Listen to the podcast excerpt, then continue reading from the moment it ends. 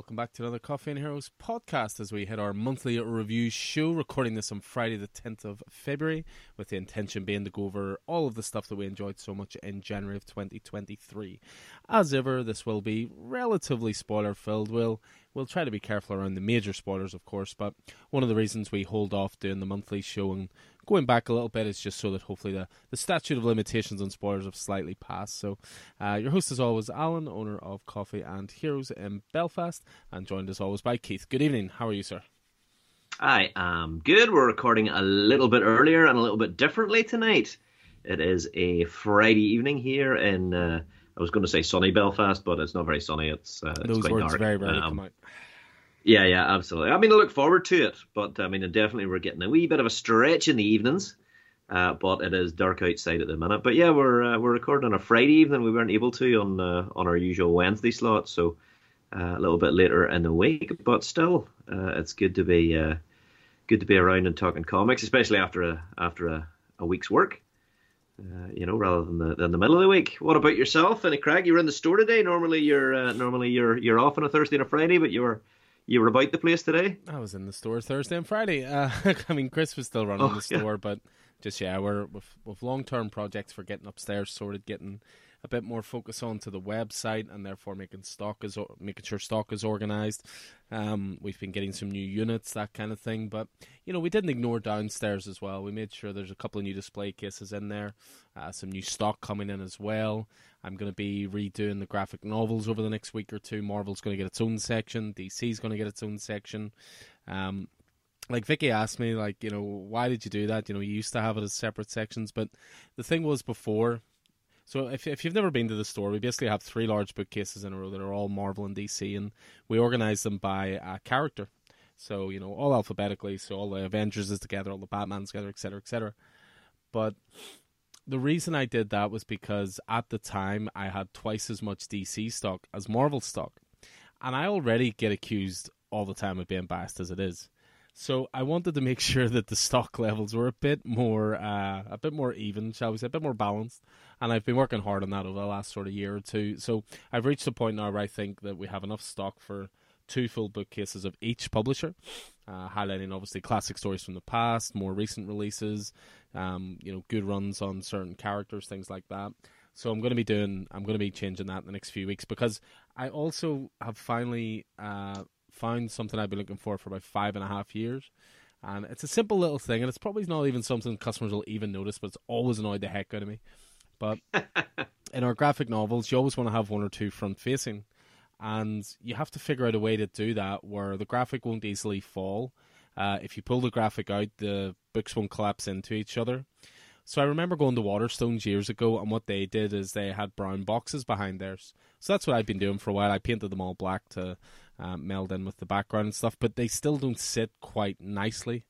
But during a recent trip to IKEA, our second home, we found these great little stands that are, they're actually for iPads, but they... they tilt at an angle, they have a lip at the bottom to hold your iPad or a graphic novel in this case, and they're wide enough that the books on both sides will fall into them, but when you take the book away, it's a solid structure, so they won't tip. And I went, I bought IKEA out of their stock of them last night. They didn't even have as many as I wanted, but I'm going to be using those as well. As I say, it's a silly little thing that most people probably will not even notice. You're getting a, you're getting a, you're getting a, an, an eye into the mind of the, the comic book retailer there, listeners. Oh, without a doubt. Uh, you know, th- these are yeah. the little things that, because this is the thing, I'm always looking for ways to improve the store, and see nine out of ten improvements that I I make, I think people maybe subconsciously notice them, but I don't think people notice them, go, oh, you've changed that, you've changed that. But when you're in the store all the time, and you always want to make sure it's the best possible store possible for people who are either new to the store, or that you're not just, you know, resting on your laurels and keeping the same look all the time for regulars and so forth. You're always looking for just those little tiny tweaks that can just elevate the store a little more, and and that's what we've been doing recently. So, but I think I am reaching a point, although Keith will certainly say, you've said this before, Alan, but uh, I think I may have finally maybe not reached... that maybe not that aggressively or accusingly. I think I may have finally reached the point where I can't change anything else, but we will see. We will see. We'll see what happens. Stay we'll tuned. What happens. Stay tuned. But uh, absolutely, yeah. So I suppose it's a wee while since we've uh, since we've had a, a reviews podcast. We've we've taken to a a monthly format, which is a wee bit less pressure on, on all of us and uh, and gives us a, a bit more to talk about. Uh, we've decided we're we're we're we're, we're pulling a top five from every month from across the, the four weeks or sometimes five weeks of every release weeks of every month um, in order to, to highlight what we're enjoying. We're moving straight on to January, but a reviews podcast, we always get a chance to get a little bit of a general uh, a general pop culture catch up. Um, anything that's been uh, turning you on in the in the, the news or the uh, the trailers recently, Alan? Yeah, I mean, it's definitely a good time if you're a fan of big budget movie making, because we're hitting the Super Bowl this weekend. Now, I have zero interest in American football. I love a lot of sports, but I have zero interest in American football. But it's a it, the Super Bowl is one of the most watched programs in the world every year. So movie companies scramble to buy like thirty-second ad time or minute-long ad time. So they'll always have the big trailers for maybe summer blockbusters or movies coming out soon there to get as many eyes on it as possible. So, you know, for example, you know, Fast and Furious ten will get a trailer. Even I'm burnt out in those movies at this point. They used to be guilty Fast pleasures. X. They used to be guilty pleasures, and they've They're added crap. Like they've to this tenth movie, they've somehow added Jason Momoa and Brie Larson. Like these people just must love just getting a paycheck to turn up and do stupid crap. But yeah, yeah. I'm just not interested because Fast Nine finally jumped the shark and they went to space in a car. Mm-hmm. I kid you not. Mm-hmm. Um, but there were there are a couple of trailers I'm looking forward to. I did notice one, first of all, called sixty-five. Now, I hadn't heard of this, but it stars Adam Driver, and Ooh. it it seemed to come out of nowhere. So it's to do it's the the story begins with a catastrophic crash of a spaceship on a seemingly unknown and uncharted planet, and the ship's pilot, Adam Driver, quickly discovers he's actually stranded on Earth at a point sixty-five million years ago, around the time of the extinction of the dinosaurs. The film's sort of being dubbed like Planet of the Apes meets Jurassic Park, and apparently offers like a somewhat different take on dinosaurs than Universal's, you know, mega Jurassic Park franchise. Um, but it actually looks really, really good. And again, it came out of nowhere, but Sam Raimi's a producer on it. Uh, the, the writers of A Quiet Place, Scott Beck and Brian Woods, are writing and directing. So good pedigree there for it. And again, it's it's nice. We live in a world now where everything gets announced right at the start, and there's teases along the way, and there's set photos, and there's not a lot of surprises come out anymore, but I watched the trailer for this, and it actually, again, has come out of nowhere and looks actually really, really good. So it's going to be getting a uh, a Super Bowl spot as an example. Had not uh, had not seen that. Um, I find myself getting, I don't know, weirdly a little more excited about. I mean, while I'm I'm I'm all down for. I mean, superheroes are pop culture at the minute. They are the the totality more or less of pop culture. Uh, and even for a superhero fan, uh, you know, sometimes it can be a wee bit much. Mm-hmm. Uh, so it's nice to see movies that are not that, and this is that. And uh, you and I both have a bit of a, you know, at the end of the day, most superhero movies that come out we're sold on anyway. So, you know, very often neither of us will watch the trailers or whatever. So I will definitely uh, swing in and watch the, the trailer for that. Um, there's another Adam Driver out at the minute, White Noise. No, uh, it seems to be an interesting, yeah, it looks looks like an interesting sort of a sort of a movie. I think it's on one of it's on one of the streamers, mm-hmm. um, so must have a must have a wee uh, a wee look at it. I see Dungeons and Dragons: uh, Honor Amongst Thieves has also got a Super Bowl spot. Um, for me, that's one I'm sold on anyway. Uh, there have been two previous Dungeons and Dragons movies, uh, one of which starred the guy that played Jimmy Olsen in Lois and Clark. Um, back in the day, um, with Dean Cain and uh, Terry Hatcher. Um, terrible movies. Uh, one of them, the second one was a video release, straight to video release. Uh, the first one was a, a cinema release, and I remember going to the Portrush Cinema to see it uh, and uh, asking for a ticket for D and D, and the wee old woman behind the counter going, "What?" You know, I was like, Dungeons and Dragons, but there was a bunch of us who went. Uh, this is a bigger budget movie. Uh, Chris Pine uh, and a, a, a variety of other uh, well-known actors in there. Um, it was well. I mean, there's been some controversy in in, in Dungeons and Dragons tabletop gaming circles of recent uh, of recent times. The last few weeks, uh, Wizards of the Coast, who are the owners of uh, of Dungeons and Dragons, I think part of Hasbro, maybe. Um, There, there has been a thing for the for, for, for ages since since Dungeons and Dragons third edition It's now in its, in its fifth edition, called the Open Gaming License, which allowed content creators to uh, create freely create and monetize content for the game uh, based on the rules, and that was that came under the Open Gaming License. Now, recently, over the past few weeks, Wizards was making changes, proposed changes to that Open Gaming License, which meant that it changed the copyright, uh, it changed the ability for, for independent creators to monetize uh, what they were doing, and uh, there was a whole big uh, internet bust-up about it. Uh, members of the, the, the, the gaming community would say that, you know, with Wizards of the Coast stepping back, that they won. I don't know if that's necessarily useful terminology to say we won. That sort of tends to rub people up the wrong way. But uh, they, they they certainly have rolled back uh, those those changes. And one of the possible casualties there was Dungeons and Dragons: Honor Amongst Thieves. So I can see why they've taken out a Super Bowl ad, uh, you know, in order to to to to to really try and excite people about it, especially whenever the audience for this movie are very much, you know, the core audience will be tabletop gamers. Uh, so, uh, they're, they're, yeah, I'm excited about this anyway. There's an owlbear in it. Very cool. Yeah, the trailers look surprisingly fun. I mean, I think some of this movie was shot over here, wasn't it? Wasn't there, like, shooting yeah. taking place in Carrick and, and a few different locations yeah. around the place? So, um, yeah, I had a had a, had a buddy who's the, he was the, the costumer on it, mm-hmm. actually.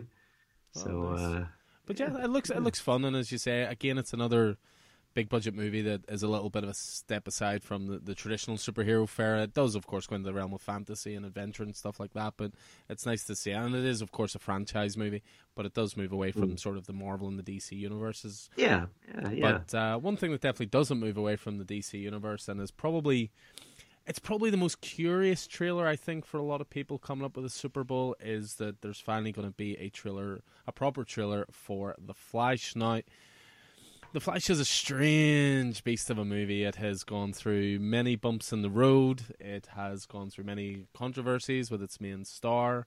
It has apparently gone through tons of editing and rewriting.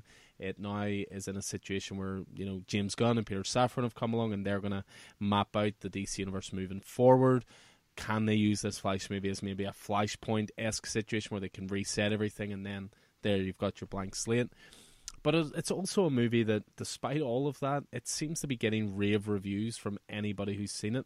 Now, you could be cynical about that and say that only certain people who are going to say kind words have seen it and have been carefully leaking that to the press, blah, blah, blah, blah, blah.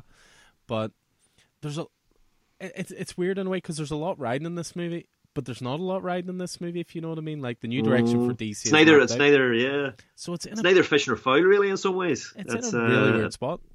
It is, and I mean, you you could say that, you know, yeah, you, there are intentionally positive pre-reviews, previews, pre-reviews, previews is the word, Keith, um, leaking out. But James Gunn is someone who has already been slapped in the wrist by by Warner Brothers for saying things on his Twitter that they, they shouldn't say about, you know, former. former, uh, I guess, management teams and so forth, you know, now that he's in, in, in, in place. So, I mean, you sort of would think, given that, given that he has a he has a history of, of, of not necessarily uh, cleaving to the the com- communication rules of Warner Brothers, you know, him saying that it's, that it's a, what did he say, the best D C movie he's seen so far or whatever, Uh, you would like to hope he's he's being honest rather than just being the marketeer. Yeah, rather than um, just falling in line. I would, yeah, I would say that James James Gunn doesn't have a lot riding in this movie either. Mm-hmm. This is, I mean, this is this this movie. I think is more of an inevitable holdover yeah. from. It was one of you those. Know, they were just invested too much money in it not to release it. If that makes well, sense. It didn't stop them with uh, didn't stop them with Batgirl. Did I it? think Batgirl, though, if Batgirl had, budget had been a little bigger, I don't think they would have done it. I think it's, mm. I think you can only do those whole tax write-offs and stuff to a certain amount. And Batgirl was a modestly budgeted movie. I think with this mm-hmm. Flash movie, they've spent hundreds of millions. It's been, yeah. there's been reshoots, the effects. I'm sure cost a fortune. Um, the delays, the marketing. It, as I say, it's a really curious movie. I will probably go yeah. and see it in the cinema. Um, yeah, yeah. But I'm really curious to see the trailer for it, because Ezra Miller, I can take or leave. I don't quite have the same level of distaste for them that you do. I know that you don't think that they've done a really good interpretation of the character, for example. Well, yeah, yes. Yeah, so let's be let's be clear. You know, just in a performance uh, point of view. Yeah, yeah, yeah, yeah. yeah, yeah. Any any uh, any dislike I have for, for Ezra Miller in the role is is about how they play the role, which is, as you know, I'm a, I'm a huge Flash fan, especially off the back of of Joshua Williamson's run uh, on, on on the Flash, Barry Allen. Um, And, you know, the Flash is one of my one of my favorite D C heroes, next to next to Nightwing. Um, I think he, he's very much the you know the heart of the the human heart of the Justice League. Um, and I, I just don't think Miller gets that across at all. Doesn't play doesn't play anything that is reminiscent of any sort of of, of Barry Allen. Uh, so I'm just I you know I just have not I've never liked uh, the actor in the role. Uh, whether that's a case of the writing being the problem or the actor being the problem, I don't know, but I just have, have, have very little interest as a result. Uh, I will see it. I may not see it at the cinema. I will note that, uh, and you noted earlier, uh, that uh, the poster is very much Batman-centric, you know, with, with, with Flash off in the distance, in the middle distance a little bit. Yeah, um, it's a, it and, seems a very carefully curated poster to me. Yeah. You know, yeah, it's not... I think so. You look at, like, Marvel, for example, have a very set, lots of floating heads, a little bit of uh, an explosion in the background, a little bit of a villain in the background. A bit for, formulaic. They yeah. are very yeah. formulaic. And, and in fairness, a lot of D C posters are being very formulaic at this point as well. Mm-hmm. I mean, I, I still will never get why they don't, both companies don't just use the ridiculous amount of creative talent at their fingertips and get comic artists to do posters. But then that's a different yeah, discussion. I think, yeah, I think we've, I think we've, we've said before, those are posters that are made by committee. Yeah, and you know, rather this than one's artists. Interesting yeah. because it's almost like, like if you look at the poster, Ezra Miller's name is nowhere to be seen. His face is nowhere. Sorry, their face. Sorry, Steve. Their face is nowhere to be seen. So there, it's a weird poster. It's sort of like Flash is this tiny little speck, and then you've got. You know, I, as anybody who knows me knows, I'm not a big fan of Batman eighty-nine, but the iconography of it is is there, you know, and you can yeah, tell yeah, straight away yeah. with the, the shape of that bat symbol over the top that that's the Batwing from Batman eighty-nine. So yeah, yeah. I, I sort of joked in our group chat. I was like, this is this is just really like a funny holdover from the comics, because as a comic store owner, I know that sixty, seventy percent of D C's content is either a Batman title or Batman might just turn up to try and drive those sales. And this is almost like saying, we don't have full faith in this movie, but look, Batman's in it. So... well, yes, exactly. I mean, the, the, the poster, uh, I think I described it earlier on as Batman is literally overshadowing the Flash yeah. in the poster. It's, uh... I'll be curious. So I, don't, I don't know. Yeah, I'll be curious I when I see I'm... this Super Bowl trailer, how much Batman is in it and how much Flash is in it. I think I think that'll be a teller. I'm also I'm also interested. You know, I wonder is it a, you know. I said it in the chat, in our in our in our, in our, our store chat. You know, is it a case of as a result of the, the, the personal, professional problems, uh, criminal problems that that have uh, plagued uh, Miller over the past few years? Uh, is it a case of someone as a has Michael Keaton quietly been called back in to shoot some more scenes? Just uh, you know, I wouldn't be surprised. I wouldn't, I, and I will be looking forward to seeing Michael Keaton. I have to say, I know you won't be. Yeah. I will be. Yeah, um, I mean, but, I, mean uh, I don't, I don't dislike Keaton in the role. It just, it's not a pull for me the way it would be if, say, Christian yes, Bale was uh, in this movie, for example. For sure, for sure, yes. for sure. Um, your uh, obviously your your your cinema trippage has uh has taken a wee bit of a nosedive since you became a daddy. Um, it has but fallen off a cliff. You're you're intending to get to see Ant-Man and the Wasp: Quantumania when it is released. When in the next couple of weeks? Next week. Next weekend. Yeah, yeah, I mean.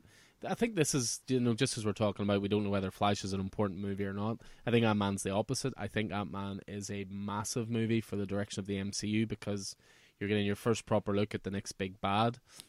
You know, it's, I think it's been sort of part of Marvel's problem with the, the current slate of movies, in that there's no clear big bad that they're aiming towards in the way that they did with Thanos. Thanos was expertly handled, teased throughout multiple movies, took their time over it, and the, the payoff was worth the wait.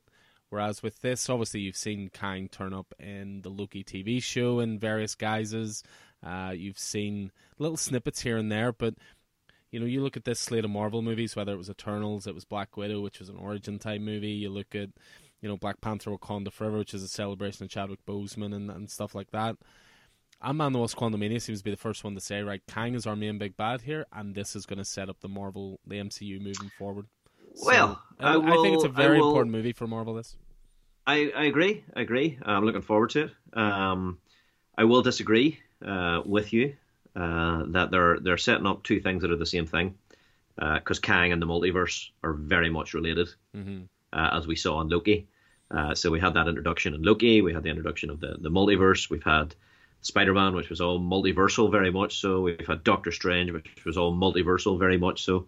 So, I, you know, I think I think they are definitely moving towards a thing, but we're we're early doors yet, and I think this will be that that critical. I mean, was was Guardians of the Galaxy the first time we really saw Thanos uh, properly? I think it was the Avengers, was it not?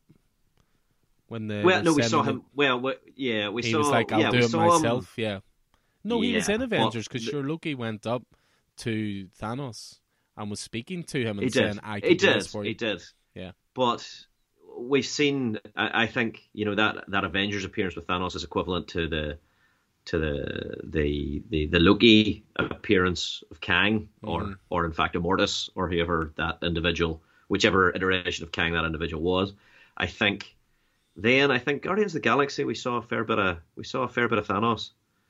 Uh, so we did with a with a fight at the end and the, the Thanos' ship and all that sort of stuff. If I recall, I think this will be the, the equivalent of that.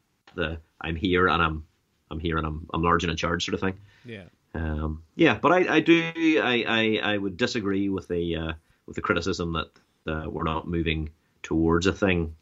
Uh, it's just we've got two different prongs that are moving in the same direction.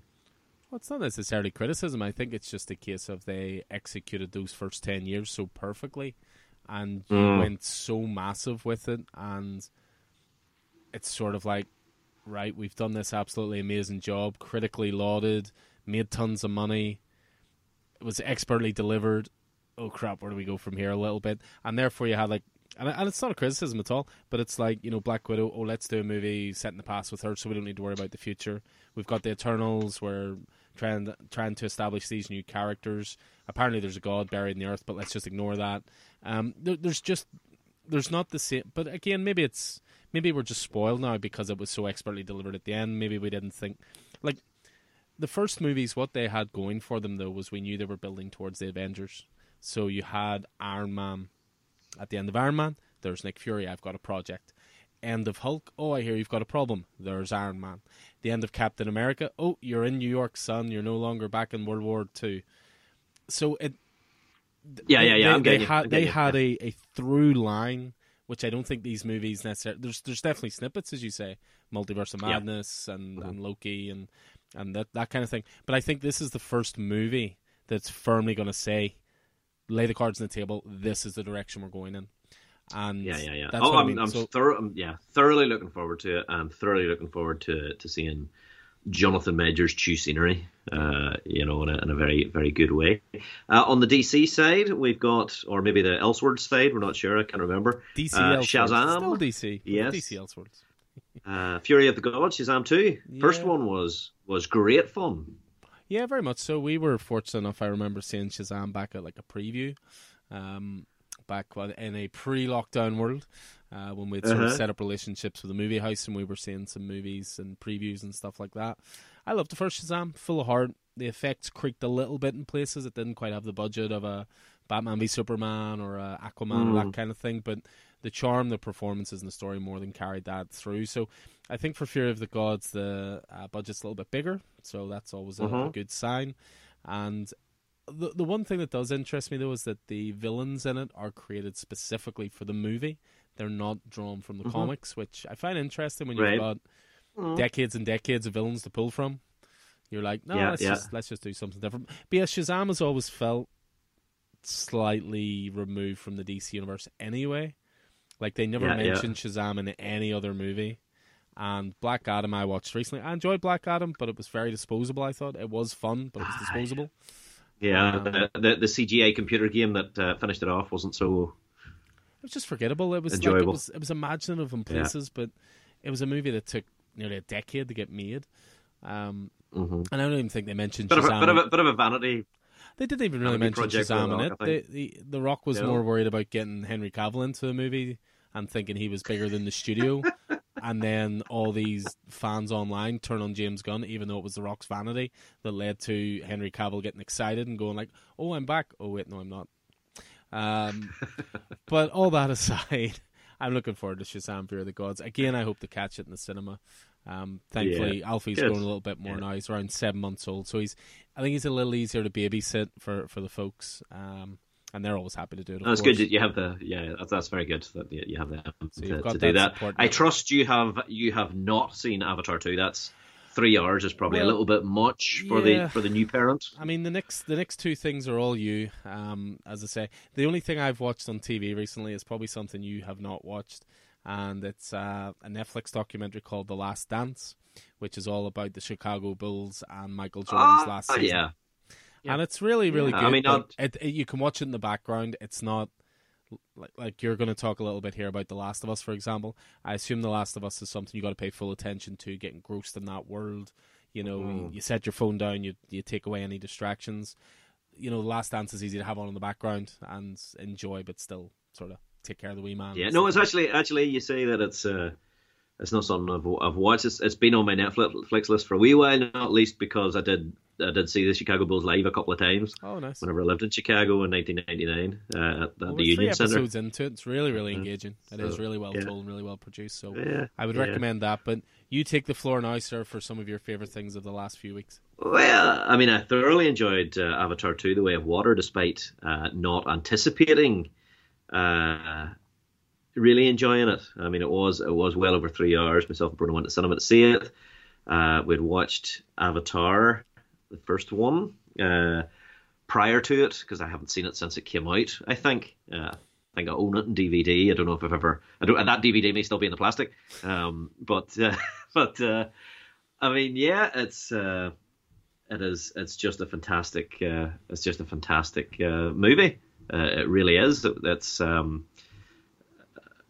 a, yeah, just a great, great concept, um, great cast.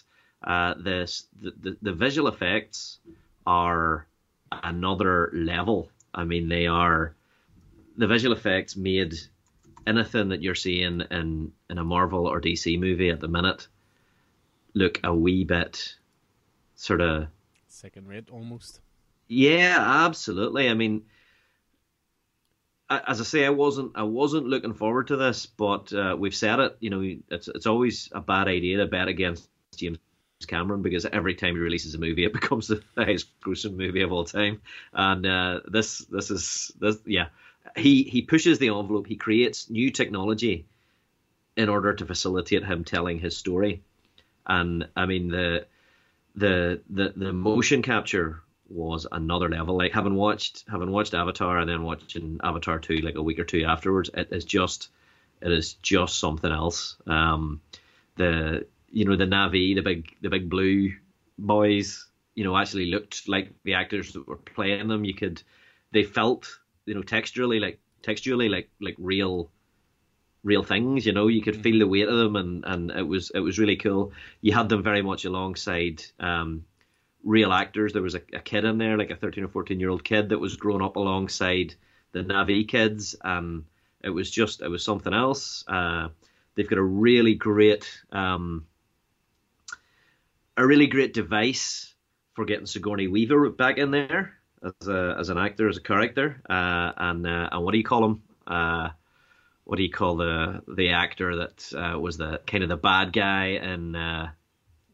oh, I played the, Yeah, yeah um, I know who you mean. Yeah, yeah. Stephen Lang, Stephen Lang, uh, the man who should have been Cable, uh, as I as I also refer to him as. Uh, you know, he they've got a great device for getting him back in. It's just a really really imaginative movie. Um, the, and I mean, you you and I, bingo cards out. You know, world building. This there's there there's very few movies that world build like like this has. Uh, it's got me genuinely excited for.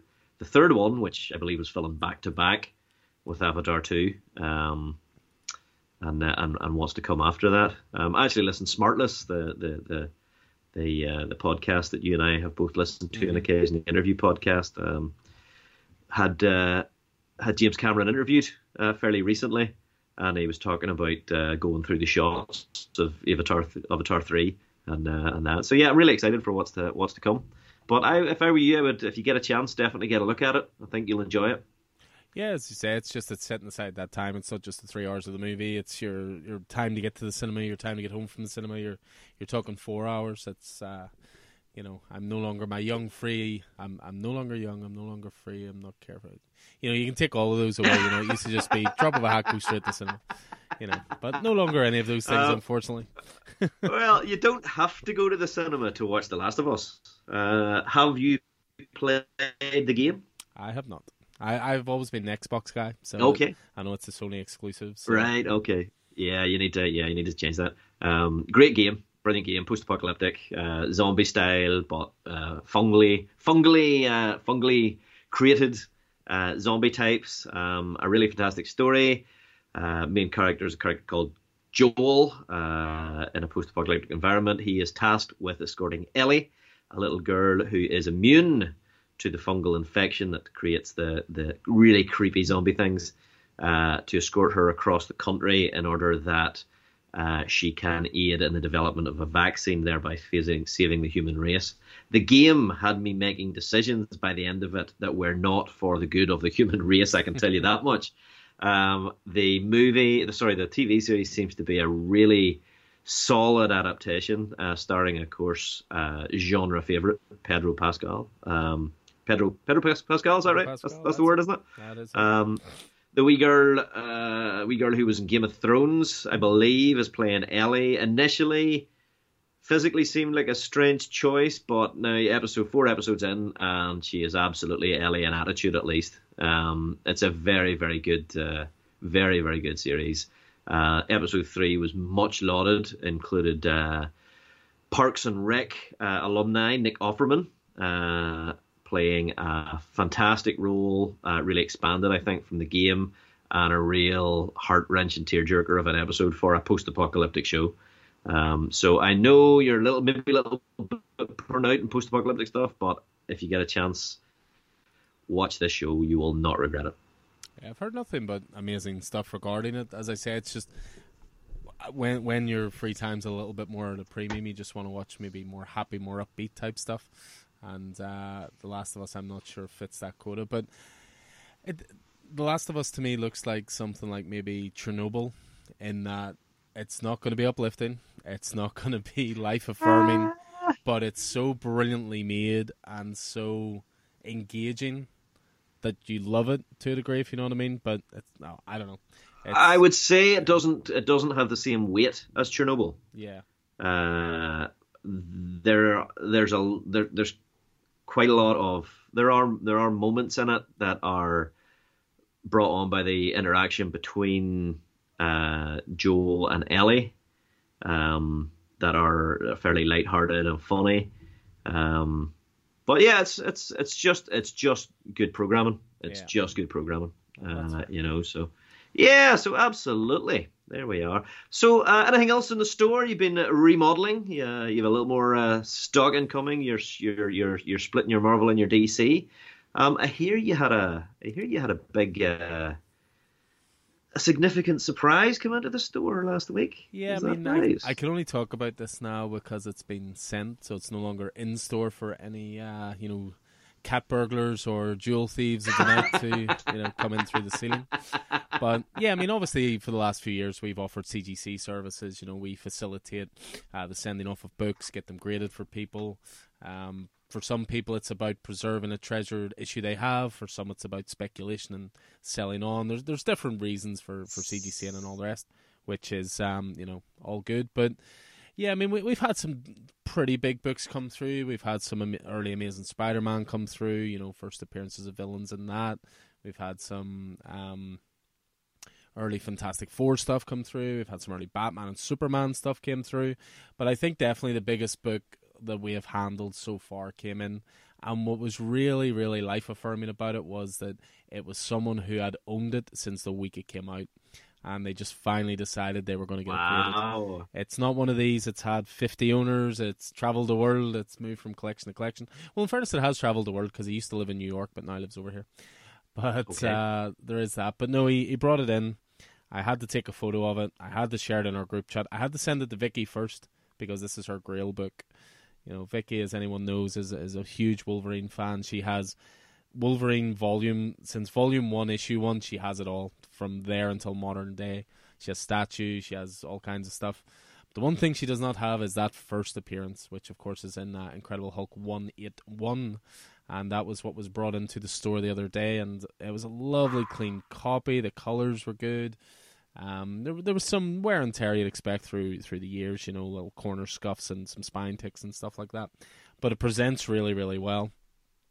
But it's the first book that's been brought in that I've I've literally sat there and went, do I even want to take this responsibility on and send it yes, away? Yes, okay. Uh-huh. You know, so suffice to say, it's fully insured. If any, if it gets lost in the post magically, I will be fully reimbursed for it and, you know, take care of it that way. But yeah, just seeing books like that come in is an absolute pleasure. I mean, you're literally holding history in your hands. It's it's all well and good to see cool facsimiles and to see epic collections and reprints and stuff like that, but an actual first issue there, or an actual, you know, first printing of that issue just brought in.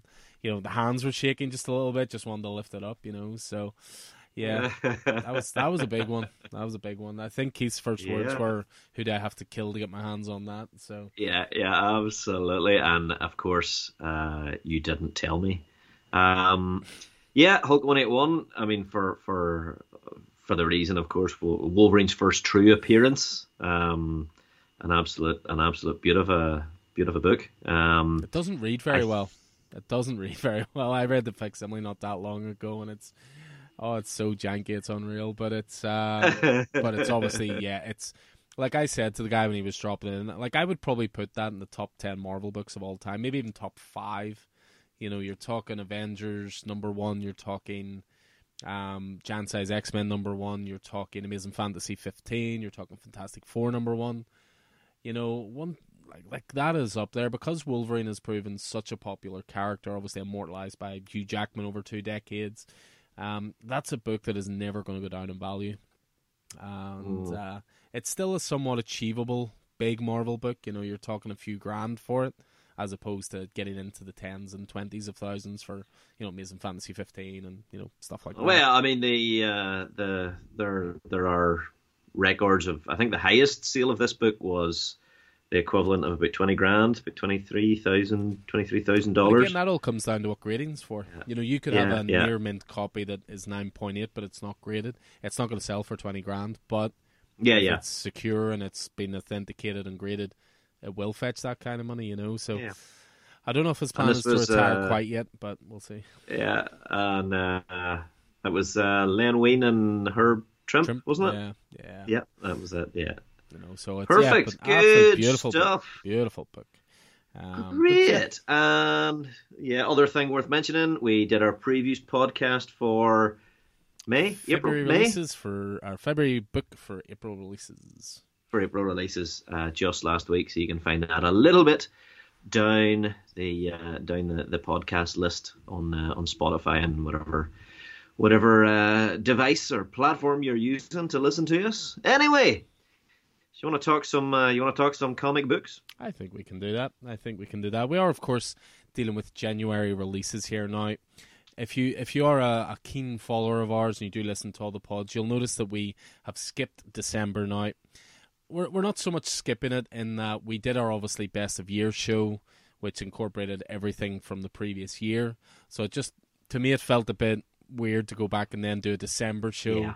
and cover titles that we may have already covered in the best of twenty twenty-two. But, you know, the best of twenty-two, first of all, is is really worth listening to. That was a really good fun one that we did. But well, uh, good, Craig. Keith, Keith does have a quick December overview, though, that he wants to share with everyone because... Yeah, we, we, just to bridge we, the gap. We still want yeah. to we still want to throw some love towards the December releases, I suppose. There were so. there were some good things, some good stuff in, in December. And, uh, you know, before we push on to... to twenty twenty-three, I think it is worth mentioning some of those great titles that started or continued in December. Some of them finished, actually. Um, I would say, and uh, feel free to disagree with me, Alan, that uh, some of the highlights for myself were the kickoff of Garg- Gargoyles from Dynamite, from the uh, series original creator Greg Weisman. Uh, we had the finale, the big damn finale, which uh, means something to Firefly fans, uh, of all new Firefly.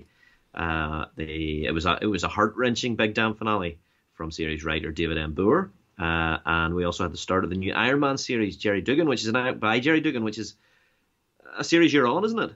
Which series? Sorry, I beg your pardon. The the Iron Man series by yeah, Jerry Dugan. Believe it or not, I'm reading an Iron Man book. Do not adjust your yeah. earphones. I am reading an Iron Man book, and I'm two issues in, and I'm even enjoying it. Yeah, and that so that kicked off in December, follow on from Cantwell's seminal run. One of my favourite fantasy novel series got uh, the beginning of an adaptation from Dark Horse with Assassin's Apprentice. Absolutely great story if you're familiar with it. Uh, December also saw the finale of Gene Lun Yang's fantastic run on Shang-Chi, which brought the M C U version of the Ten Rings as opposed to the, the Mandarin's Rings that we're, uh, we're familiar with in the, in the, in the comic universe, uh, brought the, the, the Ten Rings of the M C U into the comic universe and was a great series of arcs and included one that was very much a tribute to uh, Bruce Lee's classic movie, uh, Game of Death. We had Timeless One from Jed McKay. It was a one-shot teasing what's to come in twenty twenty-three in the Marvel Universe. That was also standout, as was uh, the end of uh, Philip Kennedy Johnson's current arc on Action Comics with ten fifty, uh, and then the beginning of his New York in ten fifty-one. Strange Academy Finals is uh, is uh, starting to wrap up at its penultimate issue in December. Uh, that's been a great story from Scotty Young. Uh, and the, the, the, the finals series has been great too. And then James Tynion finished off uh, Nice House on the Lake, which was uh, somewhat controversial in this parish, I believe. Controversial, of course, in that it wound me up. Um, yeah, I mean, I think part of it was because I, I think back to back I read the end of two twelve-issue miniseries. So one was Nice House on the Lake, one was D C versus Vampires. And it's strange that the same person was involved in both. Um, mm. But yeah, no, with James Tynion, Nice House on the Lake was a phenomenal book. I'm not taking it away from that because it is a brilliant book and it is a book I will go back to in years to come. But I just think that if you're promised a twelve-issue miniseries with such an intriguing um, plot, with so many moving parts, such intriguing characters, I don't like that it gets a definitive ending, but then a, but wait, there may be more. Uh, D C versus. Vampires did the exact same thing. Uh, again, it was a twelve-ish. D C versus. Vampires was maybe more guilty of it than Nice House because D C versus. Vampires had twelve issues, a six-issue miniseries that was an offshoot of it, and multiple one-shots as well. So it was nearly twenty issues. And again, I think D C did the same, didn't it? Yeah, I mean, Deceased though has always continued. Deceased wasn't announced as a six-issue mini. You know what I mean? It was. Is it? Is it that you were hoping that, given the nature of Nice House, that it would wrap up the mystery neatly for you, and it didn't? I don't I don't need nice, neat, and t- tidy with a bow on top, mm. but I also don't need a thank you for supporting us through this twelve-issue maxi series. There's going to be more. Uh, you know, it sounds a strange complaint because it's such a great title ah. that maybe having more of it's not a bad thing. But I don't know. There, there, for me, there's a place for brilliantly told, finite stories. Not everything has to have a follow-up to it, if you know what I mean. Like, one of the reasons I love, for example, Sheriff of Babylon, or um, what was the other one I was thinking of off the top of my head? Um, Mister Miracle. And I know they're both Tom King yeah. books, but they're just an example I'm using of like a twelve-issue. Matt Fraction's Hawkeye. You know, that's a that's a compressed definitive yeah. twenty. No, no, again, I'm not sure. Were we ever promised that it was going to be a done-in-one, or, or is that promised that at the start when it's set of twelve? Well, if it if it had been just issue yeah, one, I don't know. Says, I feel yeah. If it says one of twelve, I think that's twelve chapters of a book to me. But, well, sometimes sometimes things says say one of six and then become an ongoing series, and sometimes things say one of. Well, you know, maybe so, part of it was the, the, the release schedule was really all over the place as well. The book slipped a few times, and you thought mm. maybe they were just polishing the ending. Something like Once in Future, for example, because it, it's an example of what you're talking about. You know, released. This is going to be one of mm-hmm. six as well. But that didn't skip a beat, that book. That that was released as regular as clockwork, et cetera, et cetera. But I don't know. It, I just, I don't find it, I don't find it satisfying as a conclusion. Yeah, fair, fair. When fair, you're promised fair. a story that's going to be this length. It's like watching a two-hour movie, and then at the end they go, but there might be more. And then you have to wait three years for the next movie. I think it's just because of the volume of comics we read. I just like it. If it's yes, a maxi series yes. or mini series, I like a definitive ending. I guess, I guess, I guess the question is the question I was going to ask is: were we promised it, or did we convince ourselves that it was the case. Just it felt like a, even the storyline of it felt like a finite thing to me. It was like a yeah. end of the world story. You have these strangers. They don't know why they're there. They work out while they're there. They work out what's happening outside of this house. The the twisted elements of it. You know, you you went into Walter's side of things, and I don't know. It just for me, it not every story warrants continuation, if that makes sense. You know, like fair, fair. Like Why the Last Man yeah. is my favorite comic of all time, but I don't want to see them announce we're bringing it back and there's going to be another thirty issues. It's it's the perfect length. You know what I mean? Yeah. yeah. So. so as I said, dear listener, somewhat controversially in this parish. Uh, anyway. I sound like a real moaner uh, sometimes. No, not at all. Not at all. I I did I did solicit your opinion. Um, Tynion also finished off the latest arc on his world-building fantasy Wind, uh, in addition to a really interesting source book released for his Something is Killing the Children slash House of Slaughter universe in the, the Book of Slaughter, which went into the uh, the strictures and structure of the Order of Saint George and the various houses, that uh, one of which Eric Slaughter, our hero in Something is Killing the Children, belongs to. It was a very, very cool book. Did you read it? Yeah, yeah, yeah. Yeah, anything good that, fun. Anything that sort of fle- fleshes that world out, I'm I'm all over, definitely. Yeah, very, very cool. Anyway, uh, some of the some of the good and the great uh, in in December. Uh, so moving on to uh, the order of the day, January. Yeah, I mean January. I mean, Keith and I have chatted before in in previous pods where. Trying to trim little bits and pieces of the fat, so to speak, of the pull list that we, we certainly get. You know, not just sticking with series for the heck of it, for example, um, that kind of thing. And and I think my numbers came down a little bit this month. My numbers are less than yours. Yes, I know. Uh, I think there's a reason for that. But I think what are those numbers? It's called X-Men. well, well. That's the reason you know, for I, that. Although you could say the same I thing also, to say Batman. I was going to say I don't get everything with Batman in it, you know. So, so yeah, anyway, uh, what were your numbers for, for January? So, yeah, so January had four release weeks, so it did. There was um, there was a fifth that the comic company sort of treated as, but it was actually the first of February as opposed to the end of January. So mm. four release weeks, so my totals had nineteen one week, twenty-one another week, twenty-two another, and then nineteen to finish off. So a very respectable eighty-one titles, uh, which would still bring me to nearly one thousand comics a year. Uh, Yeesh. um, what about you? I had hoped, as I said, to, to get things down. Uh, didn't quite manage it. I had three consecutive weeks with twenty-four books and uh, the final week of sixteen for a grand total of eighty-eight books, exceeding your good self this month by seven. Not pleased about that. That is not triumphalism. Uh, I, yeah, yeah, yeah. But but things have things have changed uh, a little bit in February, I hope. Um, yeah. Yeah, and how did uh, how did January look generally? Yeah, there was lots of good stuff, lots of continuations of uh, titles. There was a couple of the, the Batman One Bad Day volumes came out in the same month. That's a title I'm very mm. much enjoying, and you may hear more from that later on. We had, you know, Big Image series coming back, which again we'll talk about a little more. We had Celebration for D C's best title, uh, celebratory issue. We've got a few things coming to an end as well in January. So similar to yourself, it's when I look at miniseries coming to an end, it's, it's sometimes not a bad thing. So maybe trims those numbers a little bit. But at the same time, opens up if you want to jump on something new. At least it's you're just replacing one for one rather than one's ending and I'm adding five sort of thing. Yeah, so exactly. There's plenty of good stuff in January. You know, lots of continuations of, of great titles. You know, Batman was Zdarsky's very strong. I thought it, it kicked off with a new story arc with Bruce transported to another version of Gotham, which I've been really enjoying.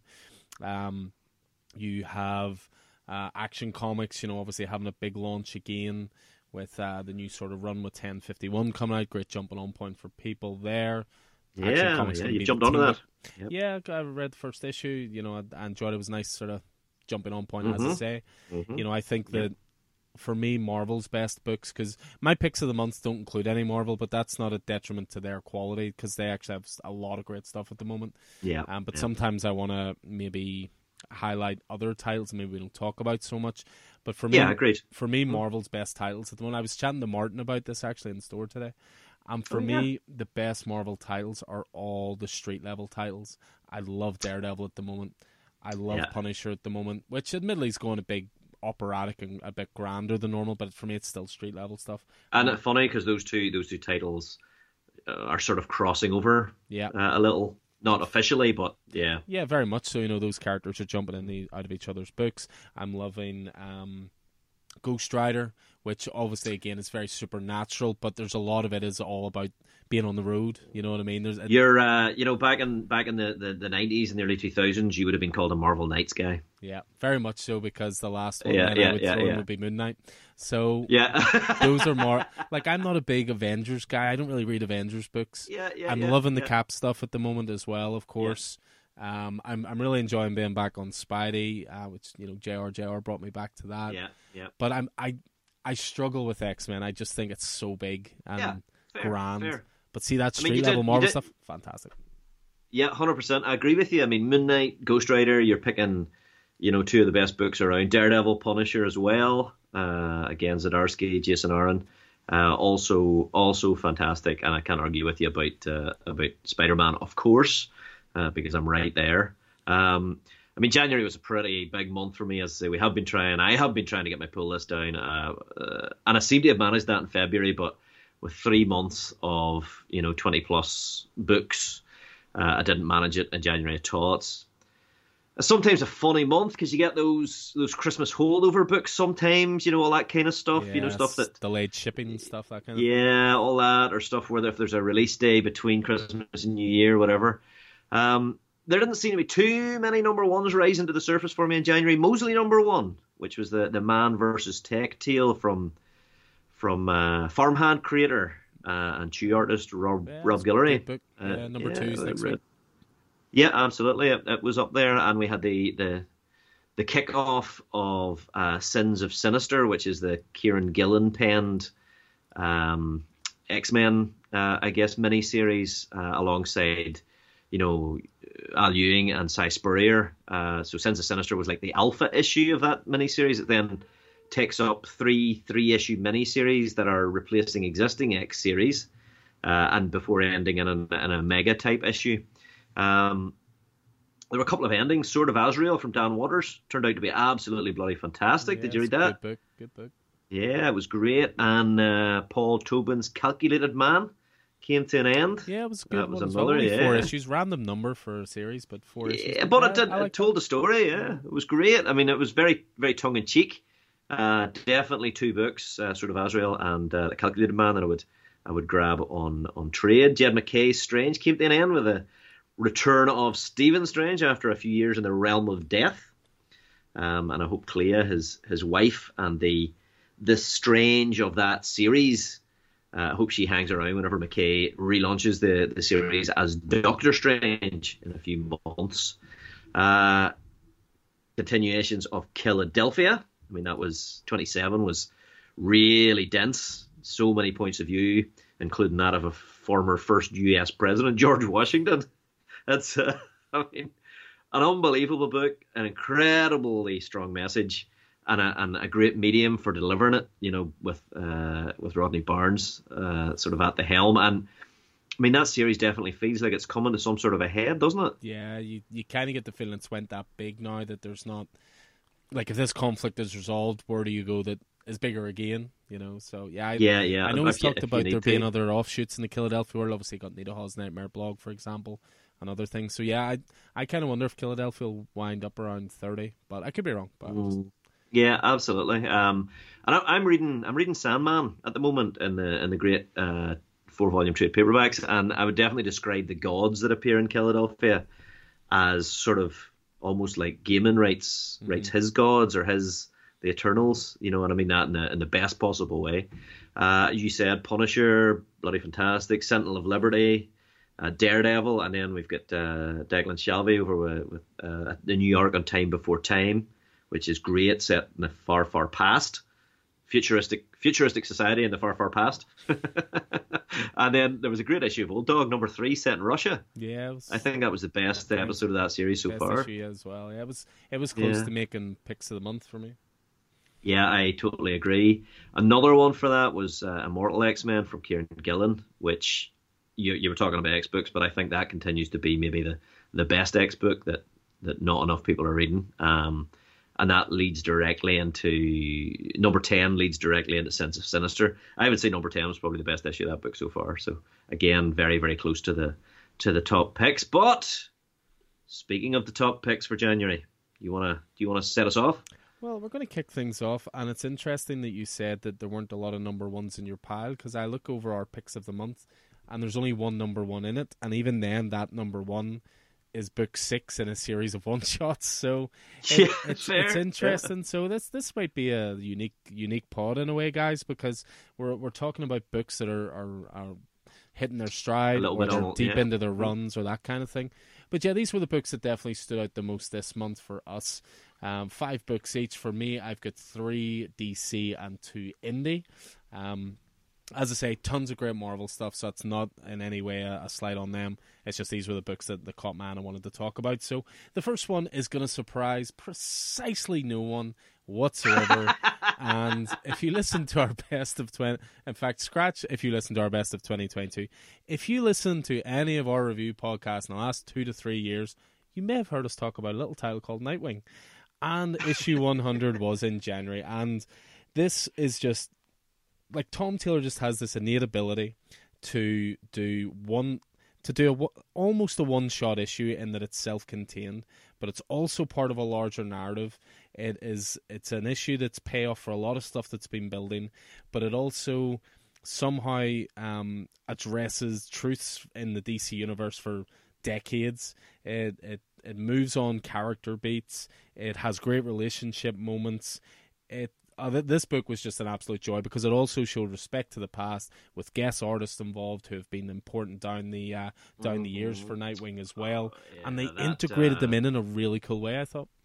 Yeah, that series of uh, series of four pinups. Uh, that sort of uh, the the there was an image of a full page image of of, of Nightwing. Sort of leaping, leaping from a building, or running across the roof of a building and leaping from the building, and then the next sort of three pages were different interpretations of, of Nightwing at different points in that run or jump. Yeah.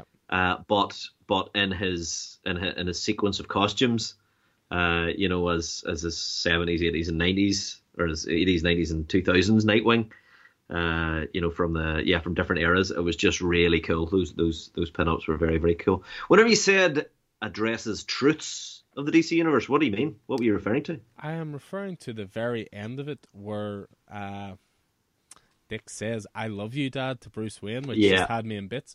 Um, oh, yeah, absolutely did. But I'm absolutely getting ahead of myself did. here. I'm getting ahead of myself. But yeah, no, so the, the, the crux of the issue was essentially, so as I say, you've got these um, artists involved who were, you know, legacy artists for, for Nightwing, artists like Eddie Barrows, Scott McDaniel, Rick Leonardi, Javier Fernandez, as Keith said, doing these cool one-page pinups, even throwing in the much-hated red Nightwing symbol from the New fifty-two run, which I never had a problem with. Didn't really bother me. Is it much hated? A lot of people hate that. They're like, Nightwing's blue and black. Really? What is this red about? It's like well, changing sure. Spider-Man from, you know, blue and red to gold and pink. It's wrong. Anyway.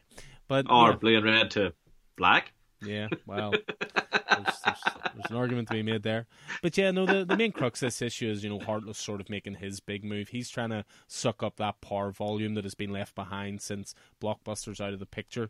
And what was great about this issue was, well, was everything. But what was really cool about this issue was it just shows how well loved in the D C universe Dick Grayson is as a person. Mm-hmm. You know, Batman obviously opens up from time to time. Bruce opens up from time to time and takes on wards and takes on partners. But by and large, Bruce always sees, and it's probably a fatal flaw of his, but Bruce always sees his war on terror as a soul journey. This is my responsibility. I have to do this. I don't want to put anybody else in danger, et cetera, et cetera.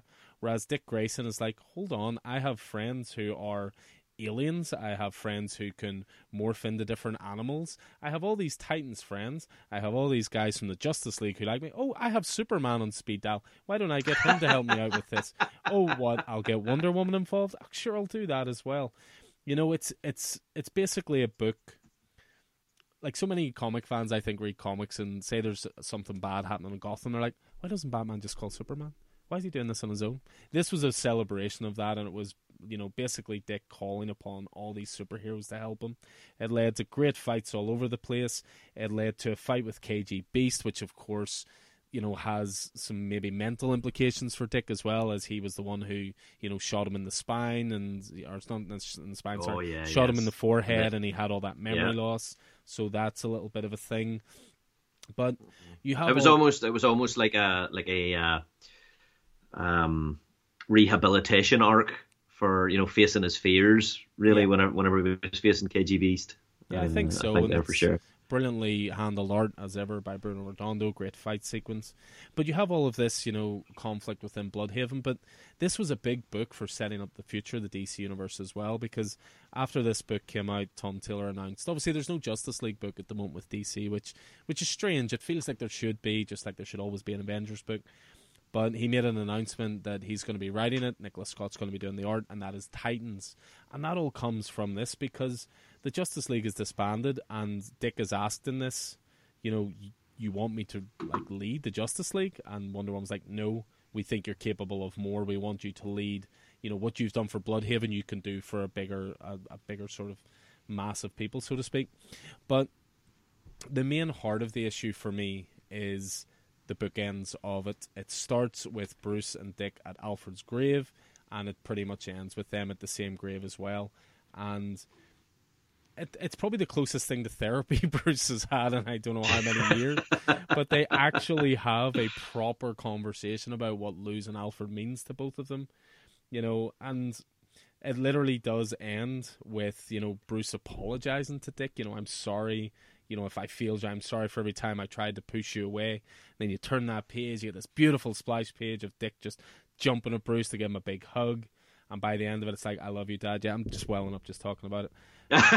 Yeah, it was a lovely, a lovely moment. It was interesting because, you know, we've been talking, uh, we've been talking a bunch of us on our chat recently about, you know, the nature of Robins, uh, you know, and uh, and uh, people's favorite Robins, and you know, when his, his uh, newsletter mm. addressed it, not not because we were talking about it, just by coincidence. Uh, he and he us. noted that he would cons- he heard us. Uh, he noted that he would consider Nightwing, Dick Grayson, t- to be more like a brother to Bruce. It's almost uh, like he's spitting uh, in the face of what Tom Taylor said in this issue. Yeah, yeah, almost. Bad. It wouldn't be like Chip. He doesn't say bro. You know, yeah.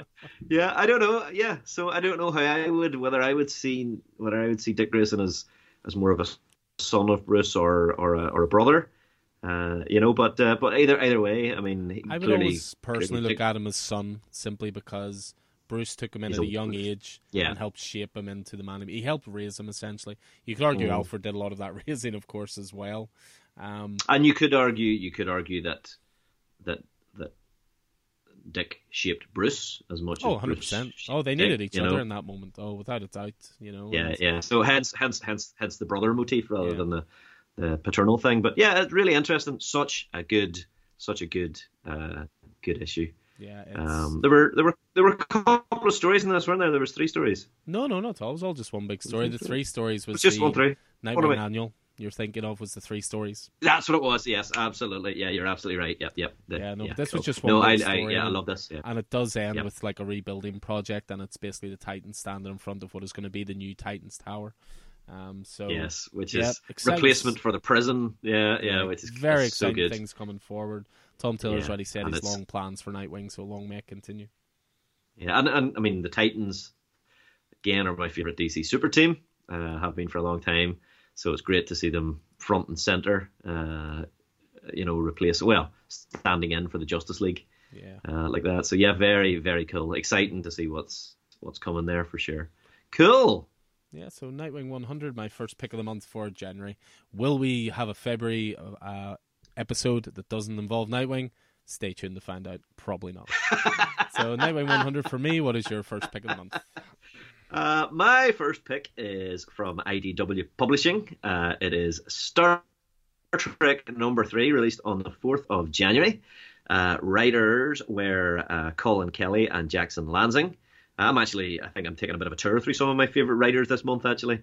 Uh, artist was uh, Joe Eisma, and uh, this is the third issue of what has... Uh, what is has proven to be a uh, Star Trek, uh, you know, boldly going into the into the future of Star Trek comics. It really, really is a fantastic series. Um, everything, everything about this new Star Trek series is a, a total love letter to the Star Trek franchise, which I'm again neck deep in. I have to say, I just rewatched all of The Next Generation. I've just started season six of Deep Space Nine. And that really melds with this because uh, Benjamin Sisko is the captain in this particular Star Trek series, uh, having returned from the uh, the Celestial Temple uh, as the, the, the prophecy, the, the, the emissary of the prophets. And it it, it it picks it has picked various characters and and and also concepts from the various series and thread franchise. Uh, you know, so that the crew consists of Benjamin Sisko. We've got Beverly Crusher from The Next Generation. We've got Tom Paris from Star Trek Voyager. We've got uh, Data from The Next Generation. So there's a, and Worf's in there as well. Uh, so they, they've been picked from various points in their timelines, um, and it's just been been woven together to become greater than the sum of its parts. And as I say, it really is a love letter from a, from from Kelly and Lansing, and it it just works brilliantly as its own thing. If you're, I mean, if you are a Star Trek fan, I've never really invested in in the Star Trek comic books as such. I did over the past few years buy the the I D W uh, trade paperbacks, you know, of the of the Mirror Universe stuff that the the Tiptons did, mm-hmm. uh, and enjoyed them, and that's maybe what led me here. But this is the first time I've picked up a a Star Trek series, and I'm actually going to add a second series to that with Star Trek Defiant, which is going to spin out of this, but.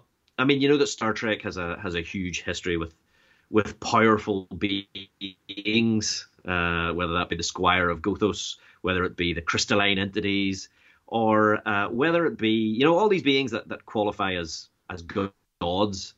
Uh, and the the crux of the story is that that, that Sisko has been um, has been given the task by some of those beings, the prophets of Vajor. Uh, who live in the in the wormhole, with a mission to stop someone who is who is committing homicide on all of these godlike beings across the universe. And of course, that being the case, it's only a matter of time before a particular godlike entity uh, uh, arrives at the party. Uh, that particular entity having a one single letter name, that, that letter being Q. Uh, so Q, uh, the uh, the often um, sparring partner of Captain Picard, uh, appears for the first time in our comic book, and uh, where where where Q's show up. Uh, Q's, I don't know, Alan, if you're familiar, but Q's are kind of like Q is kind of like the Loki of mm-hmm. Star Trek. Uh, he is a god of mischief. He is a trickster. He is mercurial, uh, and yet he is all powerful. Uh, you know, so he's uh, and it's it's kind of funny because Q appeared an awful lot in The Next Generation, tortured Captain Picard from the from the, the first episode of The Next Generation to the very final episode of The Next Generation and throughout. Uh, you know, we learned a little bit more about his race and so forth and so on. But uh, I think Benjamin Sisko, so in, in, in Deep Space Nine, Q only appeared once, and Sisko punched him in the face. Such is the uh, such is the difference in how captains relate uh, to these things, and uh, uh, and yeah, I think I think Kelly and Lansing have just have picked this up. They have, uh, you know, D S nine was very different. It was the first of the Star Trek shows that sort of had story arcs, you know, had ongoing plots woven amongst the the uh, the standalone episodes, and that's what these guys are are doing in this. Um, you know, it just. It's picking up in the previous issue. Q turns turns everything upside down. Uh, his usual antics, uh, you know, and we've yeah. It's just uh, it's very it's a very cool very cool uh, episode. Um, we have Q. You know, Q always has a, a supposed reason for the for the situations that he puts the main characters in, and in this case, Q is testing Sisko and his crew to make sure they're, they're, they're the right ones to go to this particular finger of the gods, the god butchers, as it were.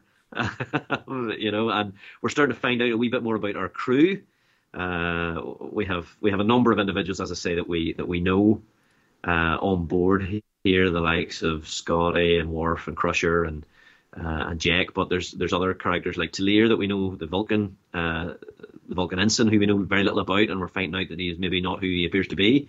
They're not who they appear to be. Um, but yeah, absolutely, absolutely brilliant addition to to the franchise.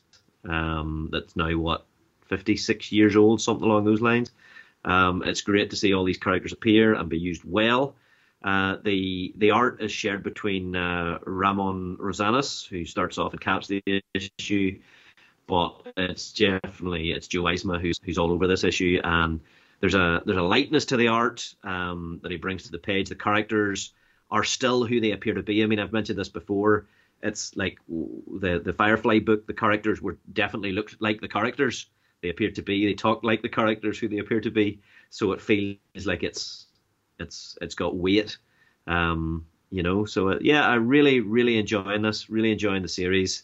Uh, I feel like there's at a time whenever I am re-engaging with that particular fandom, uh, which is which will always be a fandom for me and always has been.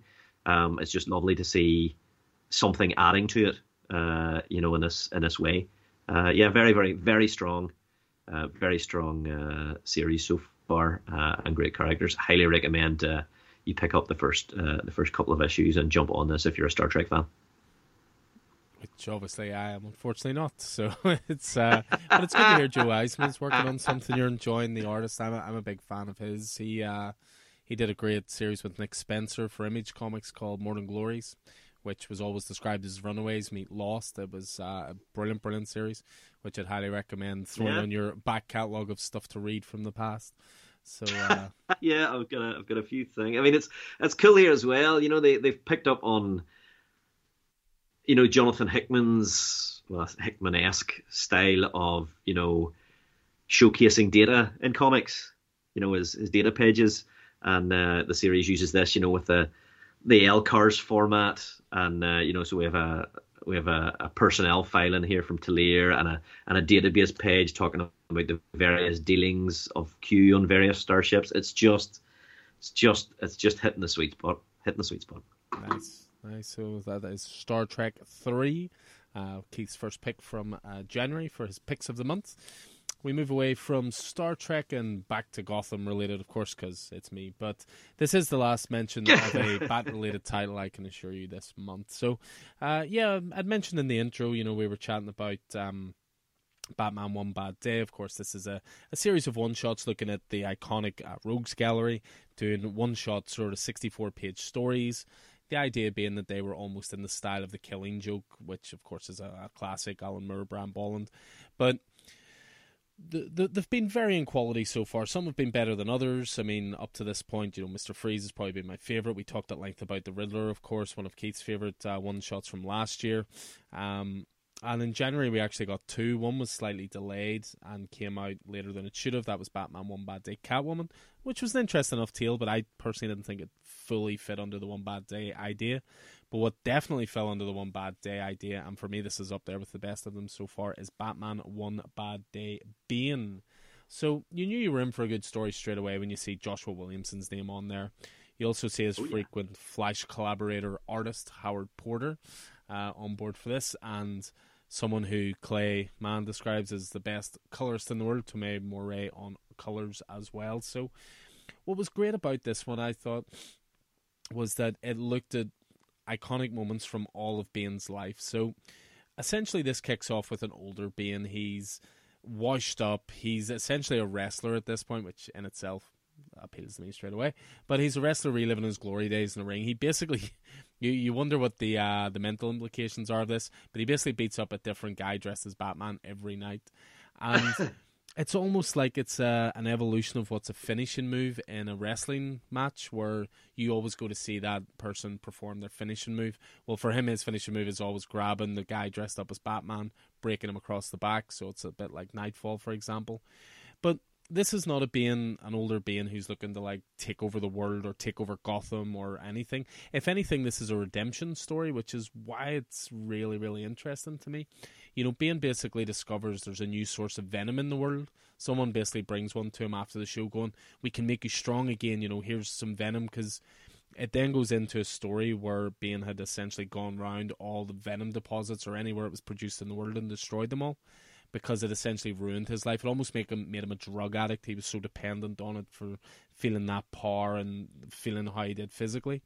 So it almost becomes like a team-up issue at some point with him and Batman, you know, in the past, meeting up to almost be a new dynamic duo and destroy all this venom and all the rest. But what's really cool about not it necessarily, is... Not necessarily an easy dynamic duo. Very hard alliance, for the simple reason that what is cool about this book is that it pays respect to Bane stories of the past. So I've obviously mentioned Nightfall. It pays respect to Tom King's run, where, of course, Bane was responsible for killing Alfred um, and leaving that huge hole in Bruce's life. So it's very much an uneasy alliance, and there's at least once or twice where Batman does think that he's made the wrong choice and been, you know, double-crossed by Bane, so to speak. But this is a really, really violent book as well. Like, there's some pretty disturbing dark imagery mm. through it. It very much falls under the, the purview of D C Black Label, uh, in that it's definitely aimed at an older audience. But it was a really, really good book. And again, Howard Porter's an artist who I, I can take or leave sometimes, but the art in this is one of the strongest things. It's got everything from beautiful double-page splash spreads where it introduces Bane in the wrestling ring and you see the Bane crowd. It's got um, pages divided up into sixteen, eighteen, twenty panels showing, you know, a dynamic fight. Um, it's just a really, really great book. And I do think it's up there with the best of the One Bad Day series so far. And it even left Bane in an interesting position where there's story threads that you could actually um, jump on. You, you could jump on because he's essentially going to teach someone. He's almost got a young Ward himself. And he's talking about living in the light as opposed to living in the dark from before. So, as I said, it's kind of a redemption story as much as a Rogues Gallery villain story as well. So... yeah, just very, very highly recommended. This was, um, this is possibly my favorite book of all of January. Uh, I've read it three times now, which in itself is a miracle with, again, the amount of stuff we read. But it, it's just drawn me back and drawn me back again. So I know you've been a bit more selective with the One Bad Day stuff. Was this one you picked up? Uh, this is one I picked up um, by virtue of the Joshua Williamson Howard Porter uh, collaboration. Uh, I was interested that, you know, I mean, obviously, Howard Porter, as you say, was a collaborator of Joshua Williamson's on the, the Flash book, which is, by its nature, the nature of its main character, a much lighter book. Um, so I was interested to see how well Howard Porter's art worked in this uh, darker uh, situation, as it were. Uh, but yeah, I, I thoroughly enjoyed it. I did wonder how much of the initial wrestling match, you know, was in Bane's head mm-hmm. and how much, you know, was in reality. Uh, but yeah, it was. Uh, I mean, it must have must have been a great, uh, great for you as a as a wrestling fan, oh, yeah. and a comic fan, and a Bat fan. Uh, for all that, I did enjoy the uneasy partnership between Batman and Bane, and the uh, you know the catalyst that the Venom played in that particular partnership, and just the the constant, you know, how often Bane has defined himself by Batman. Yeah, uh, and now he's in a position of defining himself by. You know, himself, I guess, you know. Um, yeah, it was it was a really good, really good issue. I haven't been, I mean, you say selective. I haven't been as selective as, as I probably had hoped it would be. I think I've maybe skipped one or two of these. um, but Riddler's so still far, up there. So, six so far. So what did you skip? I know you skipped Catwoman. Did you skip any others? Or did there was Two-Face? There was... I skipped Two-Face. Yeah, I skipped Penguin? Two-Face. Uh, I got Penguin. Penguin. So I got Riddler. And Freeze. So yeah, four out of six. So two yeah. thirds of them, if nothing else. Yeah, that's not too bad. That's not too bad. You know, yeah, great, great, very enjoyable, very enjoyable. Yeah. Um, cracking book, sure. And as I say, possibly my favorite book of all of January. So Batman, One Bad Day, Bane. So we have obviously talked in uh, honorable mention, sort of introduction, that kind of thing about how many great Marvel titles there are, but we have not had any as a pick of the month. Well, that changes now. So why don't you hit us with a Marvel pick of the month? Okay, yes, and it is my only Marvel title uh, of of this uh, of this particular round, um, and that is uh, Namor the Submariner, uh, Conquered Shores uh, number four of five, which was released on the eighteenth of January. Uh, writer is again one of my current favourites, uh, Christopher Cantwell. Artist is uh, Marvel classic alumni Pasquale Ferry. Uh, I've enjoyed his work since as far back as sort of the late nineties, early two thousands, uh, Heroes for Hire and Quicksilver series and such. Uh, and obviously it's uh, it's from Marvel. Um, just one issue remaining of this mini-series, and it is absolutely on fire. Not just because the original uh, Android Human Torch is in there. Um, it's a really, it's a fairly, you know, for a Marvel book, it's a it's a fairly complex story uh, involving uh, Namor, uh, obviously his name's in the title, but also we've got uh, we've got Luke Cage, we get Captain America, and uh, as I say, the the Android uh, Human Torch uh, confronting, you know, their own backstories, their own histories, their own biases, their own mistakes. Uh, but in the in the hope of coming together as a kind of, you know, we've got uh, obviously Namor, Captain America, and the Torch were were the original invaders or parts of the original invaders, but uh, confronting all of those things in a way that will hopefully allow them to come together to move things forward to create a, a better tomorrow for for everyone, and by everyone we mean the. the Atlantean people who are ascendant in the world uh, now as a result of environmental disasters and some nastiness that the Kree did that raised the water levels. Uh, we mean the uh, the remnants of humanity, uh, sort of led by Luke Cage and Captain America, who now live in what little uh, little dry land there is left, and we're talking about very small spaces. Uh, and also, we're trying to trying to work, you know, with with Namor, a much A much more calm Namor, who is no longer the king of Atlantis, uh, to try and bring them into under underwater, uh, oxygenated areas where they can live. You know, almost ghettos, some would say. And and the android people, the robot people, which uh, are led by the Torch. But we've got something fairly explosive happening uh, at the end of the issue that throws away all of that work, all of that growth, uh, and leaves a leaves a dramatic uh, cliffhanger. Um, you know, as we move into the, the final issue. And it's just, you know, with all these superpowers, you know, emotions are, are still the most difficult thing to, to master. Um, these these issues have been written with fantastic reverence for Marvel's oldest characters uh, on the part of Cantwell. And, I mean, you saw how deep he got with uh, with the Blue Flame, Alan. Uh, you know, how deep he, he got into into the, the, the, the emotive background and the, the inner lives of of characters. So so yeah, this is, I mean, he definitely takes that takes that learning, but it's a real it's a real tense, real, you know, really tense, suspicious plot uh, that he's built over the course of these four issues, but but also links into the eighty years of history within Marvel and Atlas and Timely Comics. Um, as I say, we've got this dystopian future. Uh, signs of peace and protection, but conflict and war. Um,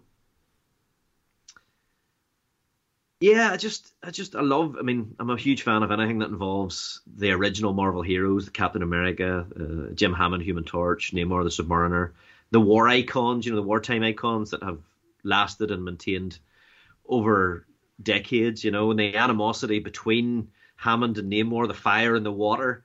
Uh, you know, it's it's with with. with Steve in the middle, a man who they both, a human, who they both have absolute admiration for. Um, and it's it's funny, you know, because Jim has previously been been a very calm, you know, android. Uh, Namor has been known for his hot-headedness and hot-headedness and his rashness, which, of course, was explained to us in Chip Zdarsky's Invaders series. You know, how he, his, uh, his, his electrolytes needed balance by being back in water. Um So it's just, it's so good. And, and for Cantwell to be able to develop these characters, uh, sorry, I should have said, you know, that the, they were known that way, and they've sort of flipped nearly a wee bit, uh, with Namor being a lot calmer and Hammond being maybe a little bit more seemingly fiery, uh, to use to use the term. But the fact that, ha- that, that Cantwell is able to continue to develop characters that are so, and relationships that are so old, um, is just, it's, it's very, it's very, very cool. I mean, the art is also brilliant.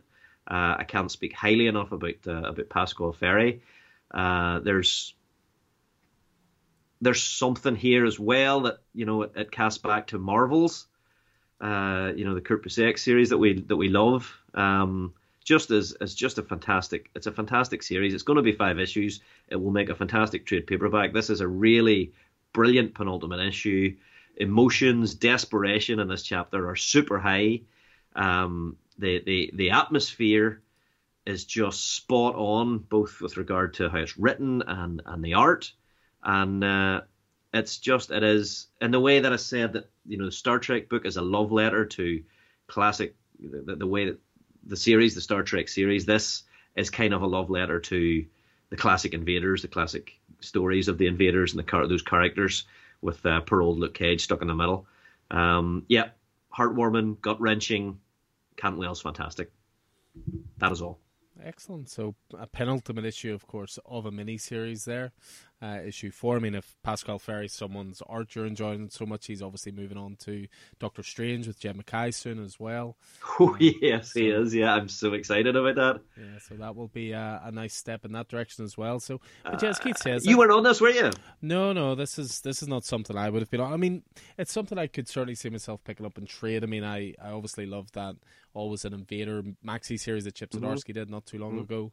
Um, so if there's some sort of natural extension storylines from that, uh, I think I could be I could be tempted in. So, and Cantwell is a writer yeah. I enjoy as well, just not when he's writing Iron Man. But yeah, well, you don't know that because you've never read Iron Man. Well, we'll move away from that. But I I, I mentioned penultimate issues because, again, this is an interesting pod, I have to say, that with what you pointed out, because there's very little number ones we're talking about here. I mean, a penultimate issue of any series for me is where the mystery is usually solved, and then you deal with the consequences in the final issue. And that's the exact same with my next pick as well, which is Human Target, Book eleven. Now, this, of course, is the team of Tom Keane and Greg Smallwood. Um, we've obviously talked at length about this is probably Tom Keane's preferred way of telling stories, his maxi-series, self-contained. He obviously did such amazing work with Supergirl, Woman of Tomorrow. Really enjoyed Strange Adventures, Rorschach. I think Human Target has a case to be his best maxi series. I I mean, anyone who's listened to us or chatted to me in store, they know how much I love the noir genre for a start. You know, the femme fatale, the the main character with so many regrets, all that kind of stuff. But he's meant he's managed to throw the noir sensibilities into the D C world, and it feels absolutely natural. You know, there's been issues through the Human Target where Batman's been involved, where the Green Lantern's been involved, but it's always seemed like a really grounded human story, which is something I've really, really enjoyed. So, I mean, with Human Target, it's a, it's a character not an awful lot of people are as familiar with in the D C universe, but, you know, character called Christopher Chance, he's always made a living of being a human target, and what he means by that is he will disguise himself as a client to invite would-be assassins to attempt his murder, but he's always able to avoid anything happening to him. But of course, in this case, he gets poisoned uh, when he's um, he's pretending to be Lex Luthor. So it then becomes a mystery who poisoned him, who wanted to kill Lex Luthor, and that's what we've examined over these uh, eleven issues so far. And it's got a really class format as well and structure, because each issue is essentially a day, because when he's poisoned, he's got twelve mm. days before he dies. So we get to book eleven and we get to the mystery being solved. And, you know, it, th- this issue's gut-wrenching, I think. This issue, he is determined mm. to just enjoy this one perfect day with, you know, this woman he's fallen in love with, who may or may not have had something to do with the poisoning in the first place. But uh, we will we will skip over that part and just look at this perfect day, because he knows it's coming to an end. There's so much gut-wrenching dialogue in this, like, you know, they're they're lying on the beach and, you know, this, the perfect sun's come down, everyone's relaxed, and, you know, the girl will say to him, you know, he'll ask her, will you miss me? And she says, shut up. And he says, I got lucky, you know, I won't miss you, I'll just be gone, because he'll be dead, he won't have to deal with that heartbreak, so to speak. Um, but yeah, the, the, the mystery gets solved. We're left with a, an excellent cliffhanger at the end as well, because this book could go one of three ways, which in itself is really, really interesting. You know, the ending is by no means set in the stars, so to speak. But as great as the writing has been, the art has been another level good. The art is Greg Smallwood. It just looks like it's it's come off a fifties advertising campaign. It's all beautiful, clean lines. It's pastel colors. It's in uh, interesting panel layouts. You know, the dialogue will be in different places. There's also loads of narration, but instead of it just being corner boxes and being really generic the way sometimes comics can be, you'll maybe have half pages where half the page is text, half the page is the the, uh, the art itself. it's just, I think Tom King's strength when it comes to D C is taking these characters that people maybe don't know as much about and giving them a fresh lease of life. He's doing it with another series called Danger Street at the moment. He's done it with The Human Target. He did it with, you know, Adam Strange was not the most well-known character in D C Universe, certainly in the modern day anyway. Maybe he was a more popular character back in a more sci-fi tinged world, but I've absolutely adored this book, and it really does have a case of being his best book. And as I say, mystery solved. Now we deal with the fallout in issue twelve, so fantastic series. You're, you're not on this, are you? I am on this. I worried yes. there. The only reason I say that is because you were taking your headphones out as if I was about to drop a spoiler. No, no, no, no, no, not at all. I was I was adjusting my headphones because sometimes yeah. these things can be a little sore in the ears. You had me worried uh, because it was just as no. I was saying about something there. Because as I said in the yeah. intro, guys, there are mild spoilers along the way, but yeah, yeah, yeah. No, it's. Uh, I mean, you didn't you didn't mention the you know the the, the, the female character in this is Ice or Fire and Ice. Uh, you know, who's been written by uh, a number of a number of writers. Uh, over the years, uh, Guy Gardner, the Green Lantern, is involved in this, and this was the issue that yeah he, he went off planet for the first time, uh, which is kind of weird. No, I, I think this is great. I'm really enjoying it. Uh, it is up there, I think, with Tom King's best, but for me, it has not yet exceeded uh, Supergirl, Woman of Tomorrow. Ooh, uh, I think that's it's why gonna, I said it has a chance. Depends if it sticks the landing. Yeah, well, I even if it sticks the landing, I don't think it's there for me. But it is bloody good. Um, yeah, really enjoying it. Uh, really enjoying the main character uh, and getting inside his head. And, I mean, it is that final day. I mean, I think there's more going on here as well. I don't know, you know, how much of this is him enjoying that final day and how much is of this is... He's, he's quite a cynic. Mm. And that's part of the thing. He's fallen in love. But I don't think he's ever let go of... of knowing what he knows and, and being a detective and, and solving that mystery, you know, so yeah, I, I, I don't, I, I don't, I don't think he's, I don't think this issue is about him tailing it out. I think this is him. He, he already knows what he knows. He knows what uh, and he knows, I think he's, but he knows he can't change it. So he's just determined to have that one happy sort of, you know, he, he lays the guilt on her quite heavily, which is why I think it's really interesting where he's saying things like, oh, you know, I won't have to miss you because I won't be here. He's basically saying to her, you're going to have to live with the guilt of what you did. But I'm still yeah, going to yeah, really yeah. enjoy this day with you. You know what I mean? Yeah, and, yeah. You know, because obviously, but, you know, I mean, she's an attractive girl and, you know, there's there's there's so much that they have in common in other ways. And they just, they just sort of bounce off each other brilliantly. But you get the feeling that the, the, the cynicism is still there. It's definitely still there. And there's definitely little jabs along the way, to the point where she cracks about it and, you know, she's just like, why don't you just kill me? Like, you, you know what you know now.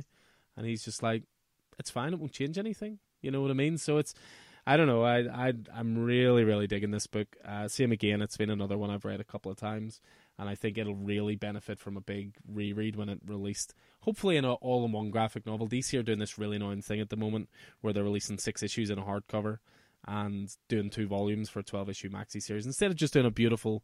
hardcover. They'll probably do both in the end, but uh no I I love this book again, just yeah. and, up there with the best stuff. You know, the other thing I love about it is Christopher Chance is just a man with a skill set. Yeah uh you know, and you know, he's he's flirting with this world of, of superheroics, uh you know, which is which is and, and and supernatural things, which is really really interesting. Yeah very much enjoying this series. yeah. um yeah For sure. Cool. Sweet. Cool, cool. So that is Human Target number eleven. As I say, another series reaching its end, just like the, the previous name, or Conquered Shore. Uh, and another series that's that's not quite at its end as close as those two books, but this is only a six-issue miniseries, which surprises me. There's definitely there's more they could do with this, I think, this next title. Oh, this next choice of mine? Oh, yeah. Yeah, uh, and that is um, Damn Them All, uh, number four. Uh, which was released on the twenty-fifth of January. Uh, again, another one of my favorite writers. Uh, writer is uh, Cy Spurrier. Uh, the artist is Charlie Adlard, lately of The Walking Dead, and the publisher is Boom Studios, uh, my chosen publisher of twenty twenty-two.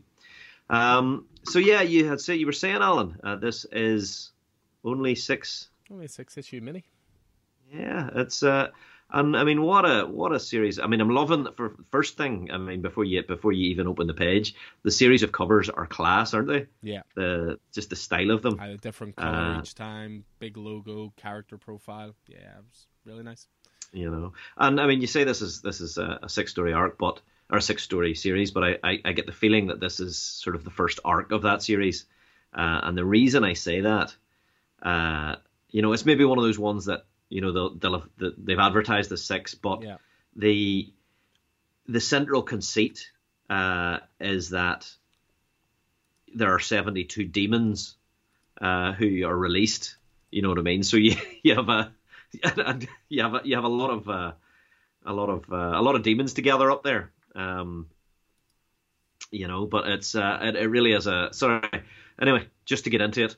Um, You know, we've got we've got this this great series, um, which uh, spotlights uh, uh, spotlights Ellie, who uh, like uh, the uh, the the magician uh, that Siceberry previously wrote, uh, the self-same John Constantine, uh, as a, a London-based uh, British magician, uh, working class. Uh, who learned everything she knew from her, who now deceased Uncle Alfie, uh, and uh, she's name. in the name of a local mobster.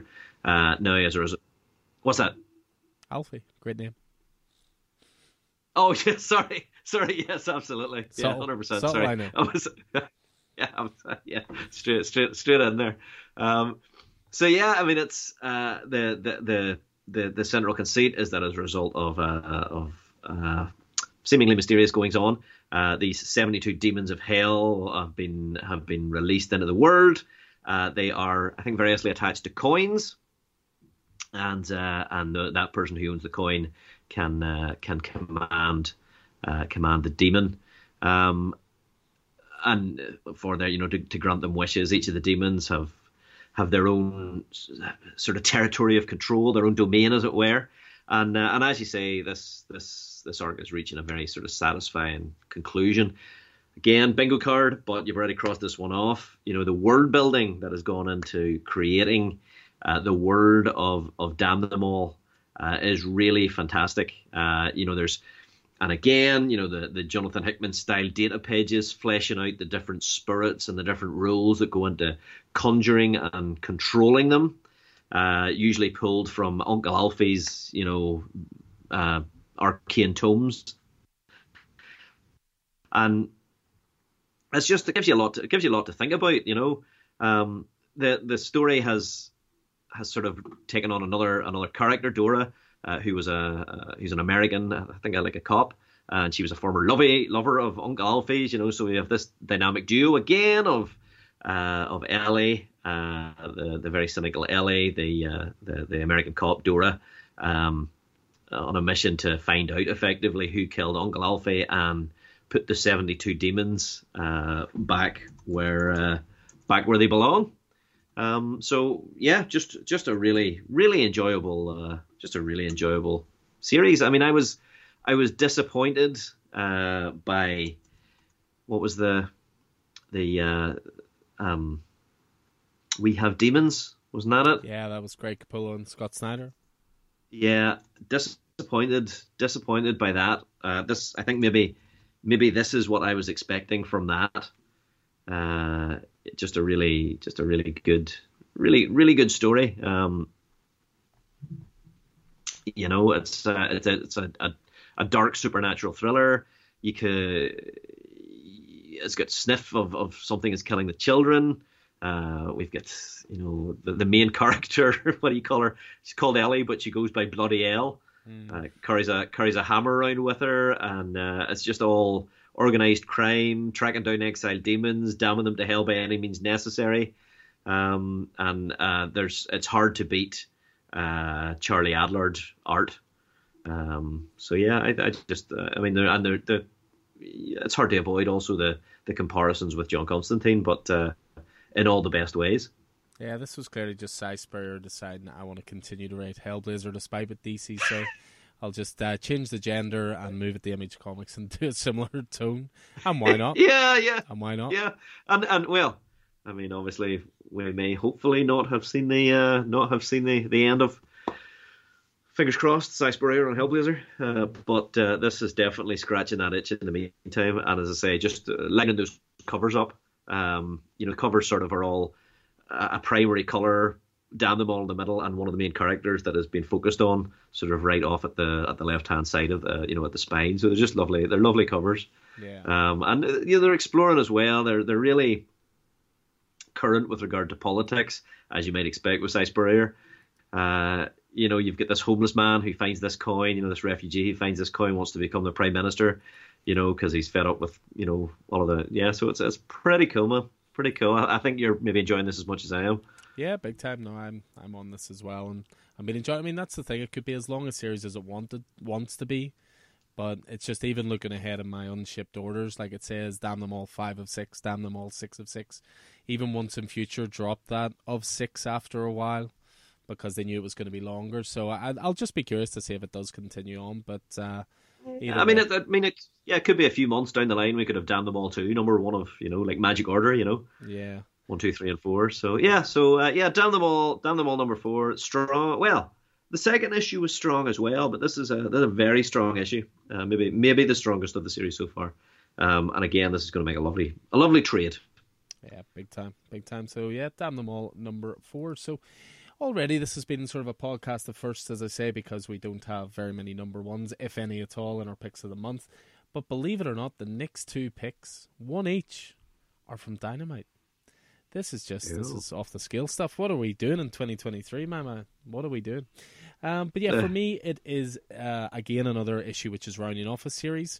And it's really cool because I'm a big James Bond fan in general. Like, I grew up watching the James Bond movies. Roger Moore's my personal favorite James Bond, just because he embraced the ridiculousness of the role and just, you know, did it with a nod and a wink to the audience. You know, there's I, I I like different James Bonds in different ways for different reasons, but Roger Moore's definitely my favorite. But comics-wise, I've never really got into James Bond titles. I've read the odd one here and there, but once I saw Philip Kennedy Johnson was taking over and calling it just double oh seven, I thought I'd jump on board. And this title for me, it got off to a slightly slow start, but holy crap, it revved up towards the end. This this is the closest I've seen to a a comic book reflecting the feel of a Bond movie. So, as I say, six-issue miniseries. This is issue six, which I'm going to be primarily talking about. But it basically kicks off with uh, James Bond being uh, contacted by an old flaming mentor called Gwendolyn, and she was uh, Agent double oh three, and she warns Bond of a threat to England and the global balance, powerless kind of stuff. But double oh three turns up dead, and Bond then, of course, goes on a personal mission, wants to find out what happened to her, but also wants to try and infiltrate this shadowy organization known as Myrmidon.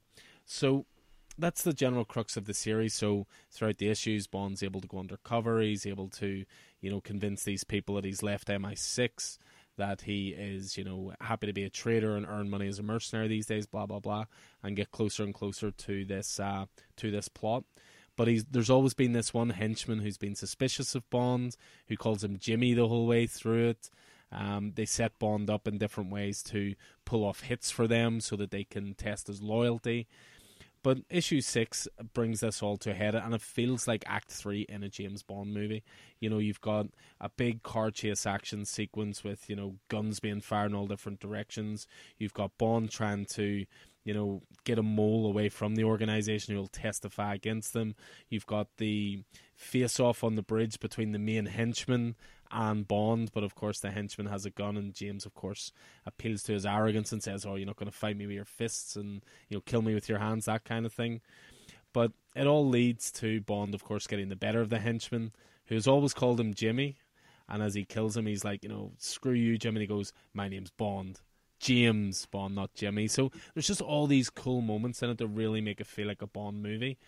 But it kill, it finishes off um, with Bond sort of uh, being involved in an explosion, and you know you're not sure if he's alive or dead. And what what elevated this for me a little bit was because we got to the very end, and M and all of the M I six guys are chatting about the mission. Bond was successful, but we've no idea where he is. And then you've got this final scene where Bond wakes up in the back of a car, and who's driving the car? But spoilers alert: double oh three's alive.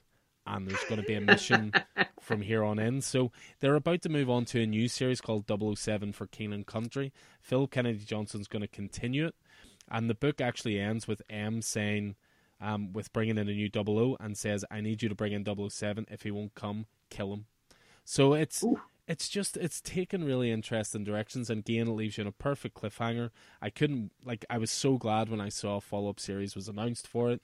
They they really played with the whole double oh three thing, like you were convinced she was dead the whole way through. I mean, they even start off this issue with a cool little scene where the two of them are lying in bed talking about, you know, if they weren't double O's and, you know, what could be and blah, blah, blah. So, just a really strong series. I know you jumped off of this a couple issues in, it just wasn't grabbing you in the same way. Yeah, yeah. And I can understand that. I did think it started slowly, but it ended really, the last few issues have been fantastic. And as I say, I'm genuinely yeah. excited for the next James Bond series. And, and it's, yeah, you haven't, you know, it's funny because you haven't, you haven't mentioned it uh, in a lot of months, uh, either, either on here or in our conversations. Yeah. Um. So it's interesting. It's cool to hear you talking about it with passion. Um. Obviously Philip K. D. Johnson is a, is a fantastic writer. Um, but yeah, it just didn't. It just didn't grab me. I admittedly am not as big a Bond guy as you are. Yeah. Um, you know, but yeah, that that's that's that's very cool. I'm glad you're. I'm glad you're enjoying it. Well, as I said, dynamite title from me for Pick of the Month, which was double oh seven number six, and a dynamite Pick of the Month for you as well. Yes, indeed, and not just that, but uh, also a uh, a venerable uh, classic license uh, uh, with Dynamite, which. They seem to they seem to specialize in. So I've got uh, Tarzan. Well, it's not Tarzan. It's Lord of the Jungle, uh, number three, which was a twenty-fifth of January release. Writer on this series is Dan Jurgens. Artist is Benito Gallego. And as you mentioned, we've got a Dynamite Entertainment book here. So third uh, third uh, issue of this particular series, and we witness Tarzan's first encounter with white hunters.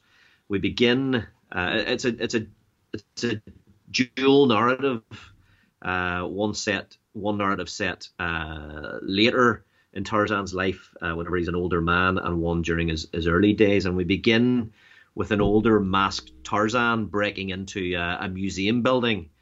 Uh, you know, we, do, we don't know that it's a museum building initially. We soon learn that, and that Tarzan's searching for something in particular. Then we, we flash back to Tarzan's early days, and we see Tarzan intervening in a lion hunt gone wrong. He saves a guy called Carson, who is one of the the more kindly colonialists who's working for the ruthless uh, the ruthless white hunter uh, Shaw. And to repay Tarzan's help, Carson Carson teaches Tarzan English and rudimentary Western customs, you know, that sort of thing. Uh, and then, you know, when Tarzan encounters Shaw again, he arrives in time to to learn why Shaw is in the jungle. And uh, we conclude the issue with a with a bargain struck under duress, uh, a hint of what's what's going to happen, and uh, an attempt to uh, an attempt to sort of turn things turn things round a bit. Um, all the way through, you know, we have uh, Tarzan's Tarzan's friend Boanga narrating the story where, you know, he, he robs the museum, and, and where he comes face to face with the man, Shaw, who murdered his ape mother, Kala, and, and that deal. And uh, it's uh, yeah, it's it's it's it's great stuff. Um, it really is. Um, it continues to impress me more than I thought it would. Uh, I picked this up because I enjoy pulp heroes, the, you know, the Shadows, the Rocketeers, uh, those sorts of things. Tarzan is one of those very much. But also because Dan Jurgens was on it, and he he really, the writer really brings uh, the property to life, the character to life, uh, with all of the, you know, that that pulp spirit, that pulp serialized adventure spirit that you could hope for. Um, I, I don't think you could ask for a for a, a better turn at at uh, you know, picking Tarzan up again. Everything everything works very well. That. That split between the focus on Tarzan's early days in the jungle and his present adventure as an older, wiser man, but still, you know, he's become he, he's become a, a, a melding of his Tarzan self and his Lord Greystoke self. You know, he still has those skills, you know, making these amazing leaps and whatnot, despite the fact he's a he's a man in his maybe sixties, you know. And uh, you know, Dan Jurgens really understands this material. He he recounts Tarzan's first exposure to white hunters, his, you know, adaptability to language, and, you know, how he uses his knowledge to, to help his animal family. Uh, and you, you sort of, I mean, there's a reason that Tarzan has been around as long as he's been around. He's maybe taken a wee bit of a dip at the minute. It's been a long time since we've seen a Tarzan movie. Uh, you know, there's probably something in there around, well, I don't know, uh, you know, around cultural appropriation or whatnot. But but there is a reason that, that Tarzan is a, is a classic hero. Um, great pacing, great plot, very cool dialogue, uh, you know, the right balance between... Yeah, I mean, there's there's nearly a Hollywood sort of... He doesn't... There's there's a danger with Tarzan of dipping into the Hollywood stereotype of, you know, jungle savages and and white savior and that, you know. But I don't think the that Juergens does this with the, the dialogue. And also, you know, Juergens aside, uh, Gallego's art is fantastic. It, it it feels like it's an homage to Bronze Age comics. It's beautiful, clean lines. Uh, you know, Segala makes brilliant color choices. Um, just it just looks it looks great. It feels great. It feels the way it should feel. Um, I think, um, and and it, it's it's a really intriguing story, and I just I'm just really enjoying sort of this take on the character. Tarzan was a thing whenever I was a kid. Uh, there was a there was a Tarzan T V show. Uh, that was maybe, well, I mean, there's been Tarzan T V shows for years, but there was a there was a Tarzan T V show in the eighties that I was kind of addicted to, if I recall. And I really, I'm really enjoying this take on the character uh, enough that I'm buying a Dynamite, Dynamite book, um, you know, and I'm I'm hoping that they continue to they continue to do this um, with Dan Juergens at the helm. Well, again, what you you can tell what Dynamite obviously specialise in these days, which is pulp heroes, you know, and we have two different examples here, one from you, one from me. They're just opposite ends of the, the genre, if you will, but they both de- definitively fall under pulp heroes, James Bond, Tarzan. They did do a Tarzan movie a few years back. I think it was Alexander Skarsgård and Margot Robbie was in it. I don't think it was particularly successful. Uh, mm. And I think the last sort of successful attempt was more of a, a comedy mocking of the character, which was George of the Jungle, which you're really going back well, to. Well, George of the Jungle, George of the Jungle is a is also a character. Yeah. Uh, you know, an established character who was obviously a spin-off of, or not a spin-off, but a, yeah, a jab at Tarzan. But yeah, I mean, I, I, you're not reading this, I don't think. No, no, it's it's not been on my radar. Um, I'll I'll maybe fire you the first two or three issues, uh, just so you can have a you can have a look. It's just it's just well written comic books in the style of those pulp serials. Very very good stuff. Nice. So, as I say, our Dynamite twofer is over there with Keith's pick being Lord of the Jungle number three. And yeah, we've we've long left D C and Marvel behind at this point. We're going to be finished off with uh, indie stuff all round. So my last pick is something that I can barely even talk about because Keith hasn't read it yet. And the joy of this issue is in the surprises. Um, do you want me to? Do you want me to? No, do you want me to buy out for just a minute? I, I've I've been thinking about it. You know how I can you know talk about this in a way where I don't give too much away. But I, I can. And still I mean do that. the reason. The reason for this is not because I don't want to read the book. It's just that as a result of Alan and Vicky's kindness, uh, I own the first couple of... I'm reading the book in, in, in hardbacks. Uh, so I own the hardbacks, and I've never picked up the single issues. I don't want to pick up the single issues because I know I'm going to pick up the next hardback.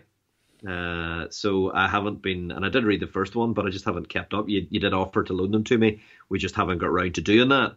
Uh, so it's not that I don't love the story. I just am not uh, up to date on the story as a result of my my forced format.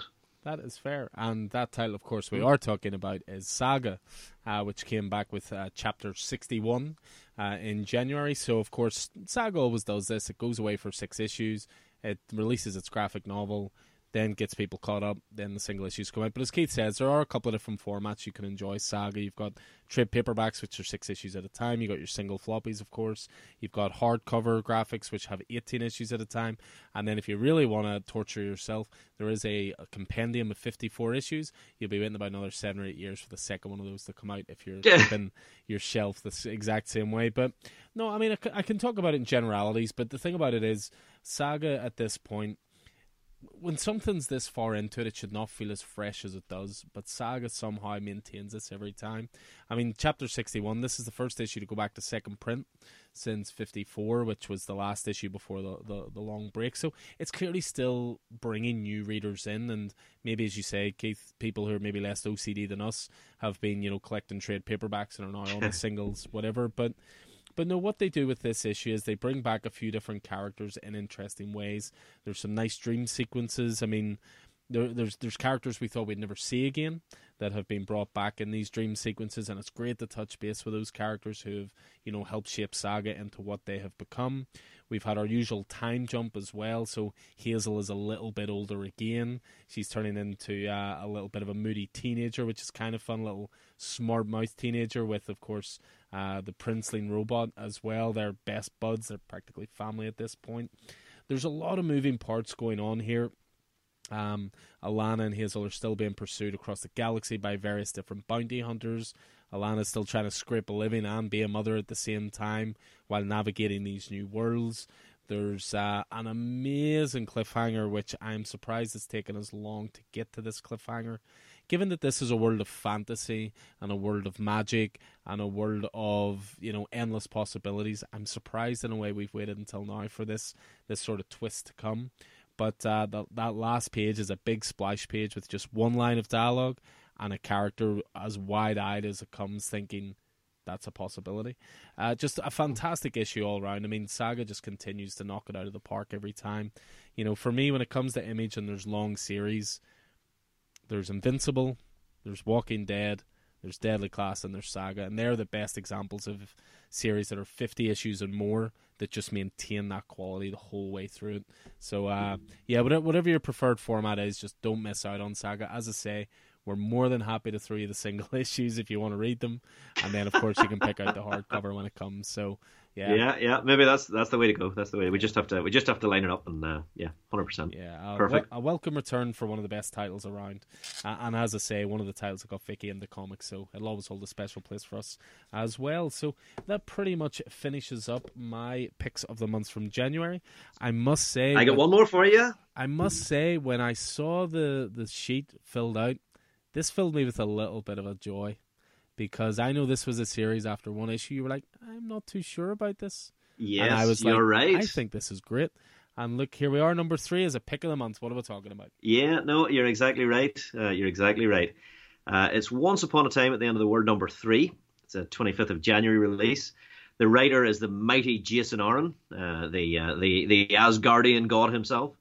Uh, the artists are Alexandra Tufengi, uh, of the uh, lately of the, the Good Asian, and uh, Nick uh, Dragotta, who I guess East of West would maybe be the oh, biggest, yeah. But he's been all over the map. Superman, Amazing Spider-Man, uh, all of those bits and pieces. And this is a Boom Studios book. As Alan said, uh, I picked it up because it was Jason Aaron. I read the first issue and I enjoyed it all right, but I, I just wasn't. I wasn't as taken as I expected to be. Maybe I had, maybe I had very. Uh, I was. It was Jason Aaron. Maybe I, I was expecting something that was never going to deliver. But uh, this the, the the issue three. I enjoyed issue two. Issue three was was even better. I mean, Jason Aaron, obviously, from Thor and War of the Realms, his own sort of Star Wars take. Um, Currently on, on Avengers and, and, and doing a, a fantastic job on that. Southern Bastard, Scalped. Um, I mean, Scalped Jason Aaron knows. Scalped is that? He knows what he's doing when it comes to writing comic books. Sometimes, Avengers being a case in point, he can be a wee bit of a it takes a slow starter. Mm-hmm. Sometimes, and you know, once once upon a time at the end of the world is his, his newest foray, and I think what is I think what, what is impressive about this is that, you know, over the three issues, his his writing has has improved on it, from my point of view anyway, massively. Um, and it's a, it's a post-apocalyptic story of of survival and of love, and I I just think by issue three, all the parts have come together that just that that that, that make me tick. Um, The story is about uh, Masio and Mezzi, two survivors who are from very opposite sides of the, the coin. Mezzi Esmeralda is the, the tough as nails, you know, uh, smart, street smart, you know, survivalist fighter. Uh, and Masio is annoyingly optimistic. He carries, he, he, he's got no practicality, carries this big, massive backpack of stuff around with him everywhere. You know, sees the value in dancing, at, and and but he also has the talent of of looking at different sides of problems and a real inventiveness. You know, a, a tinkerer, and uh, I just uh, I love it. You know, uh, it's the second time, the first of two times that I saw this this month was how whenever there's a scene in this where where Masio makes Mezzi laugh, and she doesn't realize what it is. Uh, when she's laughing, you know, what's this? You know, and and and and the second time actually I saw that was in the latest the latest episode of The Last of Us, uh, which was which was sort of where that was. But I mean, the dialogue in this is great. There is a there is a, a narrator who sets the tone. Uh, you know, he, the narrator is, is a separate character or a separate, you know, a point of view character. Character, I guess, you know, and he when they're they're lying to you, and it's just, I think we've got them trekking across this barren wasteland. They don't know that they're being hunted. They're being hunted by Mezzi's old, uh, old. I guess they're, they're like a scout troop, aren't they? Yeah. They're they're like almost a religious. They, they're, as a scout troop in post-apocalypse, they've become religious fundamentalists of some kind. They're trekking across this barren, dangerous wasteland that's that's. slowly bringing them together uh, in all sorts of ways, as again, you know, that laughter is a as a, a an example. Uh, Masio's learning to survive; his confidence is growing. Mezzi learns more about the world outside of the where and how she's been raised. We don't know yet what that is, but clearly there were rules and regulations and strictures, uh, and she's now outside of that for whatever reason.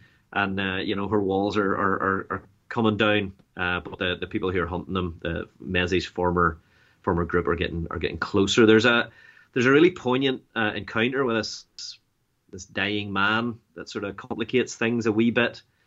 Um, you know, whenever the, the hard edge of, of what Mezzi decides to do surprises Masio and sort of re-highlights their differences, I suppose. Um, and uh, yeah, it's. It's it's pretty cool, and there's something going on in the future, years in the future. Yeah, uh, we've got a much older Masio who's been captured, fighting for his life, and and is just showing the creatures who took them just how dangerous he is, because we, we see the tinkering side of, of Masio, and I guess the the uh, the the the the line he uses is something along the lines of "You heard I'm an um, you heard I'm an inventor. My greatest invention is myself." Uh, is pretty cool. A very different, very different character. Uh, a very different character there. Both artists deliver fantastic art in this issue, and they have since the start. Great visual style, and you know how you know they, they, they show this this kind of violent, unpredictable world. Uh, there's splash pages and double page spreads, and Alexander Tufengi, the artwork, you know, just tells the story. Sometimes, sometimes, you know, as they say, a picture's worth a thousand words, you know, of this dead earth, these burnt plains, oceans of, you know, abandoned vehicles, uh, and just these two little little survivors that sometimes you're sort of trying to pick out of of these these vistas of of, of post-apocalyptic vistas. Um, so, yeah, absolutely gone from, uh, from wondering what the hell was going on in issue one and not really enjoying it to... I should have trusted Jason Aaron. Of course I should have trusted Jason Aaron. I trusted him enough to pick it up. I should have trusted him, you know, enough to... And I did trust him enough. I stuck with it. I stuck with it. You know, I was thinking about dropping it, but I didn't. And, yeah, I think this could potentially be some of Jason Aaron's best. Uh, but let's let's let's wait and see. Really looking forward to the to the next chapter. Yeah, I've been enjoying this as well. I, I think it's just that central friendship and... I, I just always love that sort of road trip type feel to it where both people can learn something off each other. You know, you've got the optimist and then you've got the prac, you know, the practical side as well. You've got the survivor and you've got the, you know, You've got the, the dreamer. You've got the yeah, the, the cynical survivor and the optimistic dreamer of a better world, so to speak. But then yeah. that, it's flipped on uh, its, it's head by the fact that you, you get this older sense where the optimistic dreamer has been replaced almost by something much more dangerous than that as well. So I love that yeah, you know that's yeah. what it's going towards. It, it it plays with storytelling tropes really, really well, and but yeah, I love that, that central the, friendship the... that's developing. It's really cool. Yeah, it is. It absolutely is, and they're they're obviously they rub off on one another. In the future, we have no sign of uh, of Messi yet, yet. Uh, which is, is I wonder worrying. If this is a rescue uh, attempt for her or something like that. But yeah, we'll see. Yeah, it could be, and it's interesting, you know, just to just to tail the show with uh, with something we talked about at the start. You know, you had said, you know, you're not watching The Last of Us because you're maybe a wee bit burnt out with post-apocalyptic stuff. You you know, you're you you want to watch sort of lighter stuff. Maybe that's the byproduct, you know, of of, of becoming a daddy. You know, you want to see a wee bit of a a, a brighter world. Yeah. Um, but yet, in some ways, this series is darker than The Last of Us. So, and you're Possibly. you seem to be enjoying it. Comics, um, what's Last of Us, but. Yeah, yeah, Maybe it's yeah. just because you've got that optimistic, happy character, and you've got, you know, the the cynical survivor who's slowly coming around to their way of thinking, as you say, learning things like learning how to laugh, or you know things yeah, like that. Yeah. And... Well, I mean, the, there are parts of this that remind me of the darkest, I think, of all apocalypses, which is Cormac McCarthy's The Road. Yeah. Uh, I mean, that is that is a story without hope, and there are parts of this, the way the world has gone, that remind me more of that than of the likes of the, the near future apocalypse yeah. of The Last of Us or The Walking Dead, you know, so uh, where there is still something potentially could be rebuilt, you know. Um, but the yeah, road does yeah, but, have, uh, yeah, uh, yeah. The road does have a couple of the best pages ever written in prose, where they find an unopened can of Coke and they talk about the sensations of the, like, I remember reading The Road. I read The Road when I went traveling, and you know, it is a, a relentlessly dark book, but you know those those moments yeah. of joy are just they're they're they're exaggerated even more just because they're so fleeting. But uh, really, yeah, really yeah, good book. Yeah, I've never watched the movie, but I really enjoyed the book.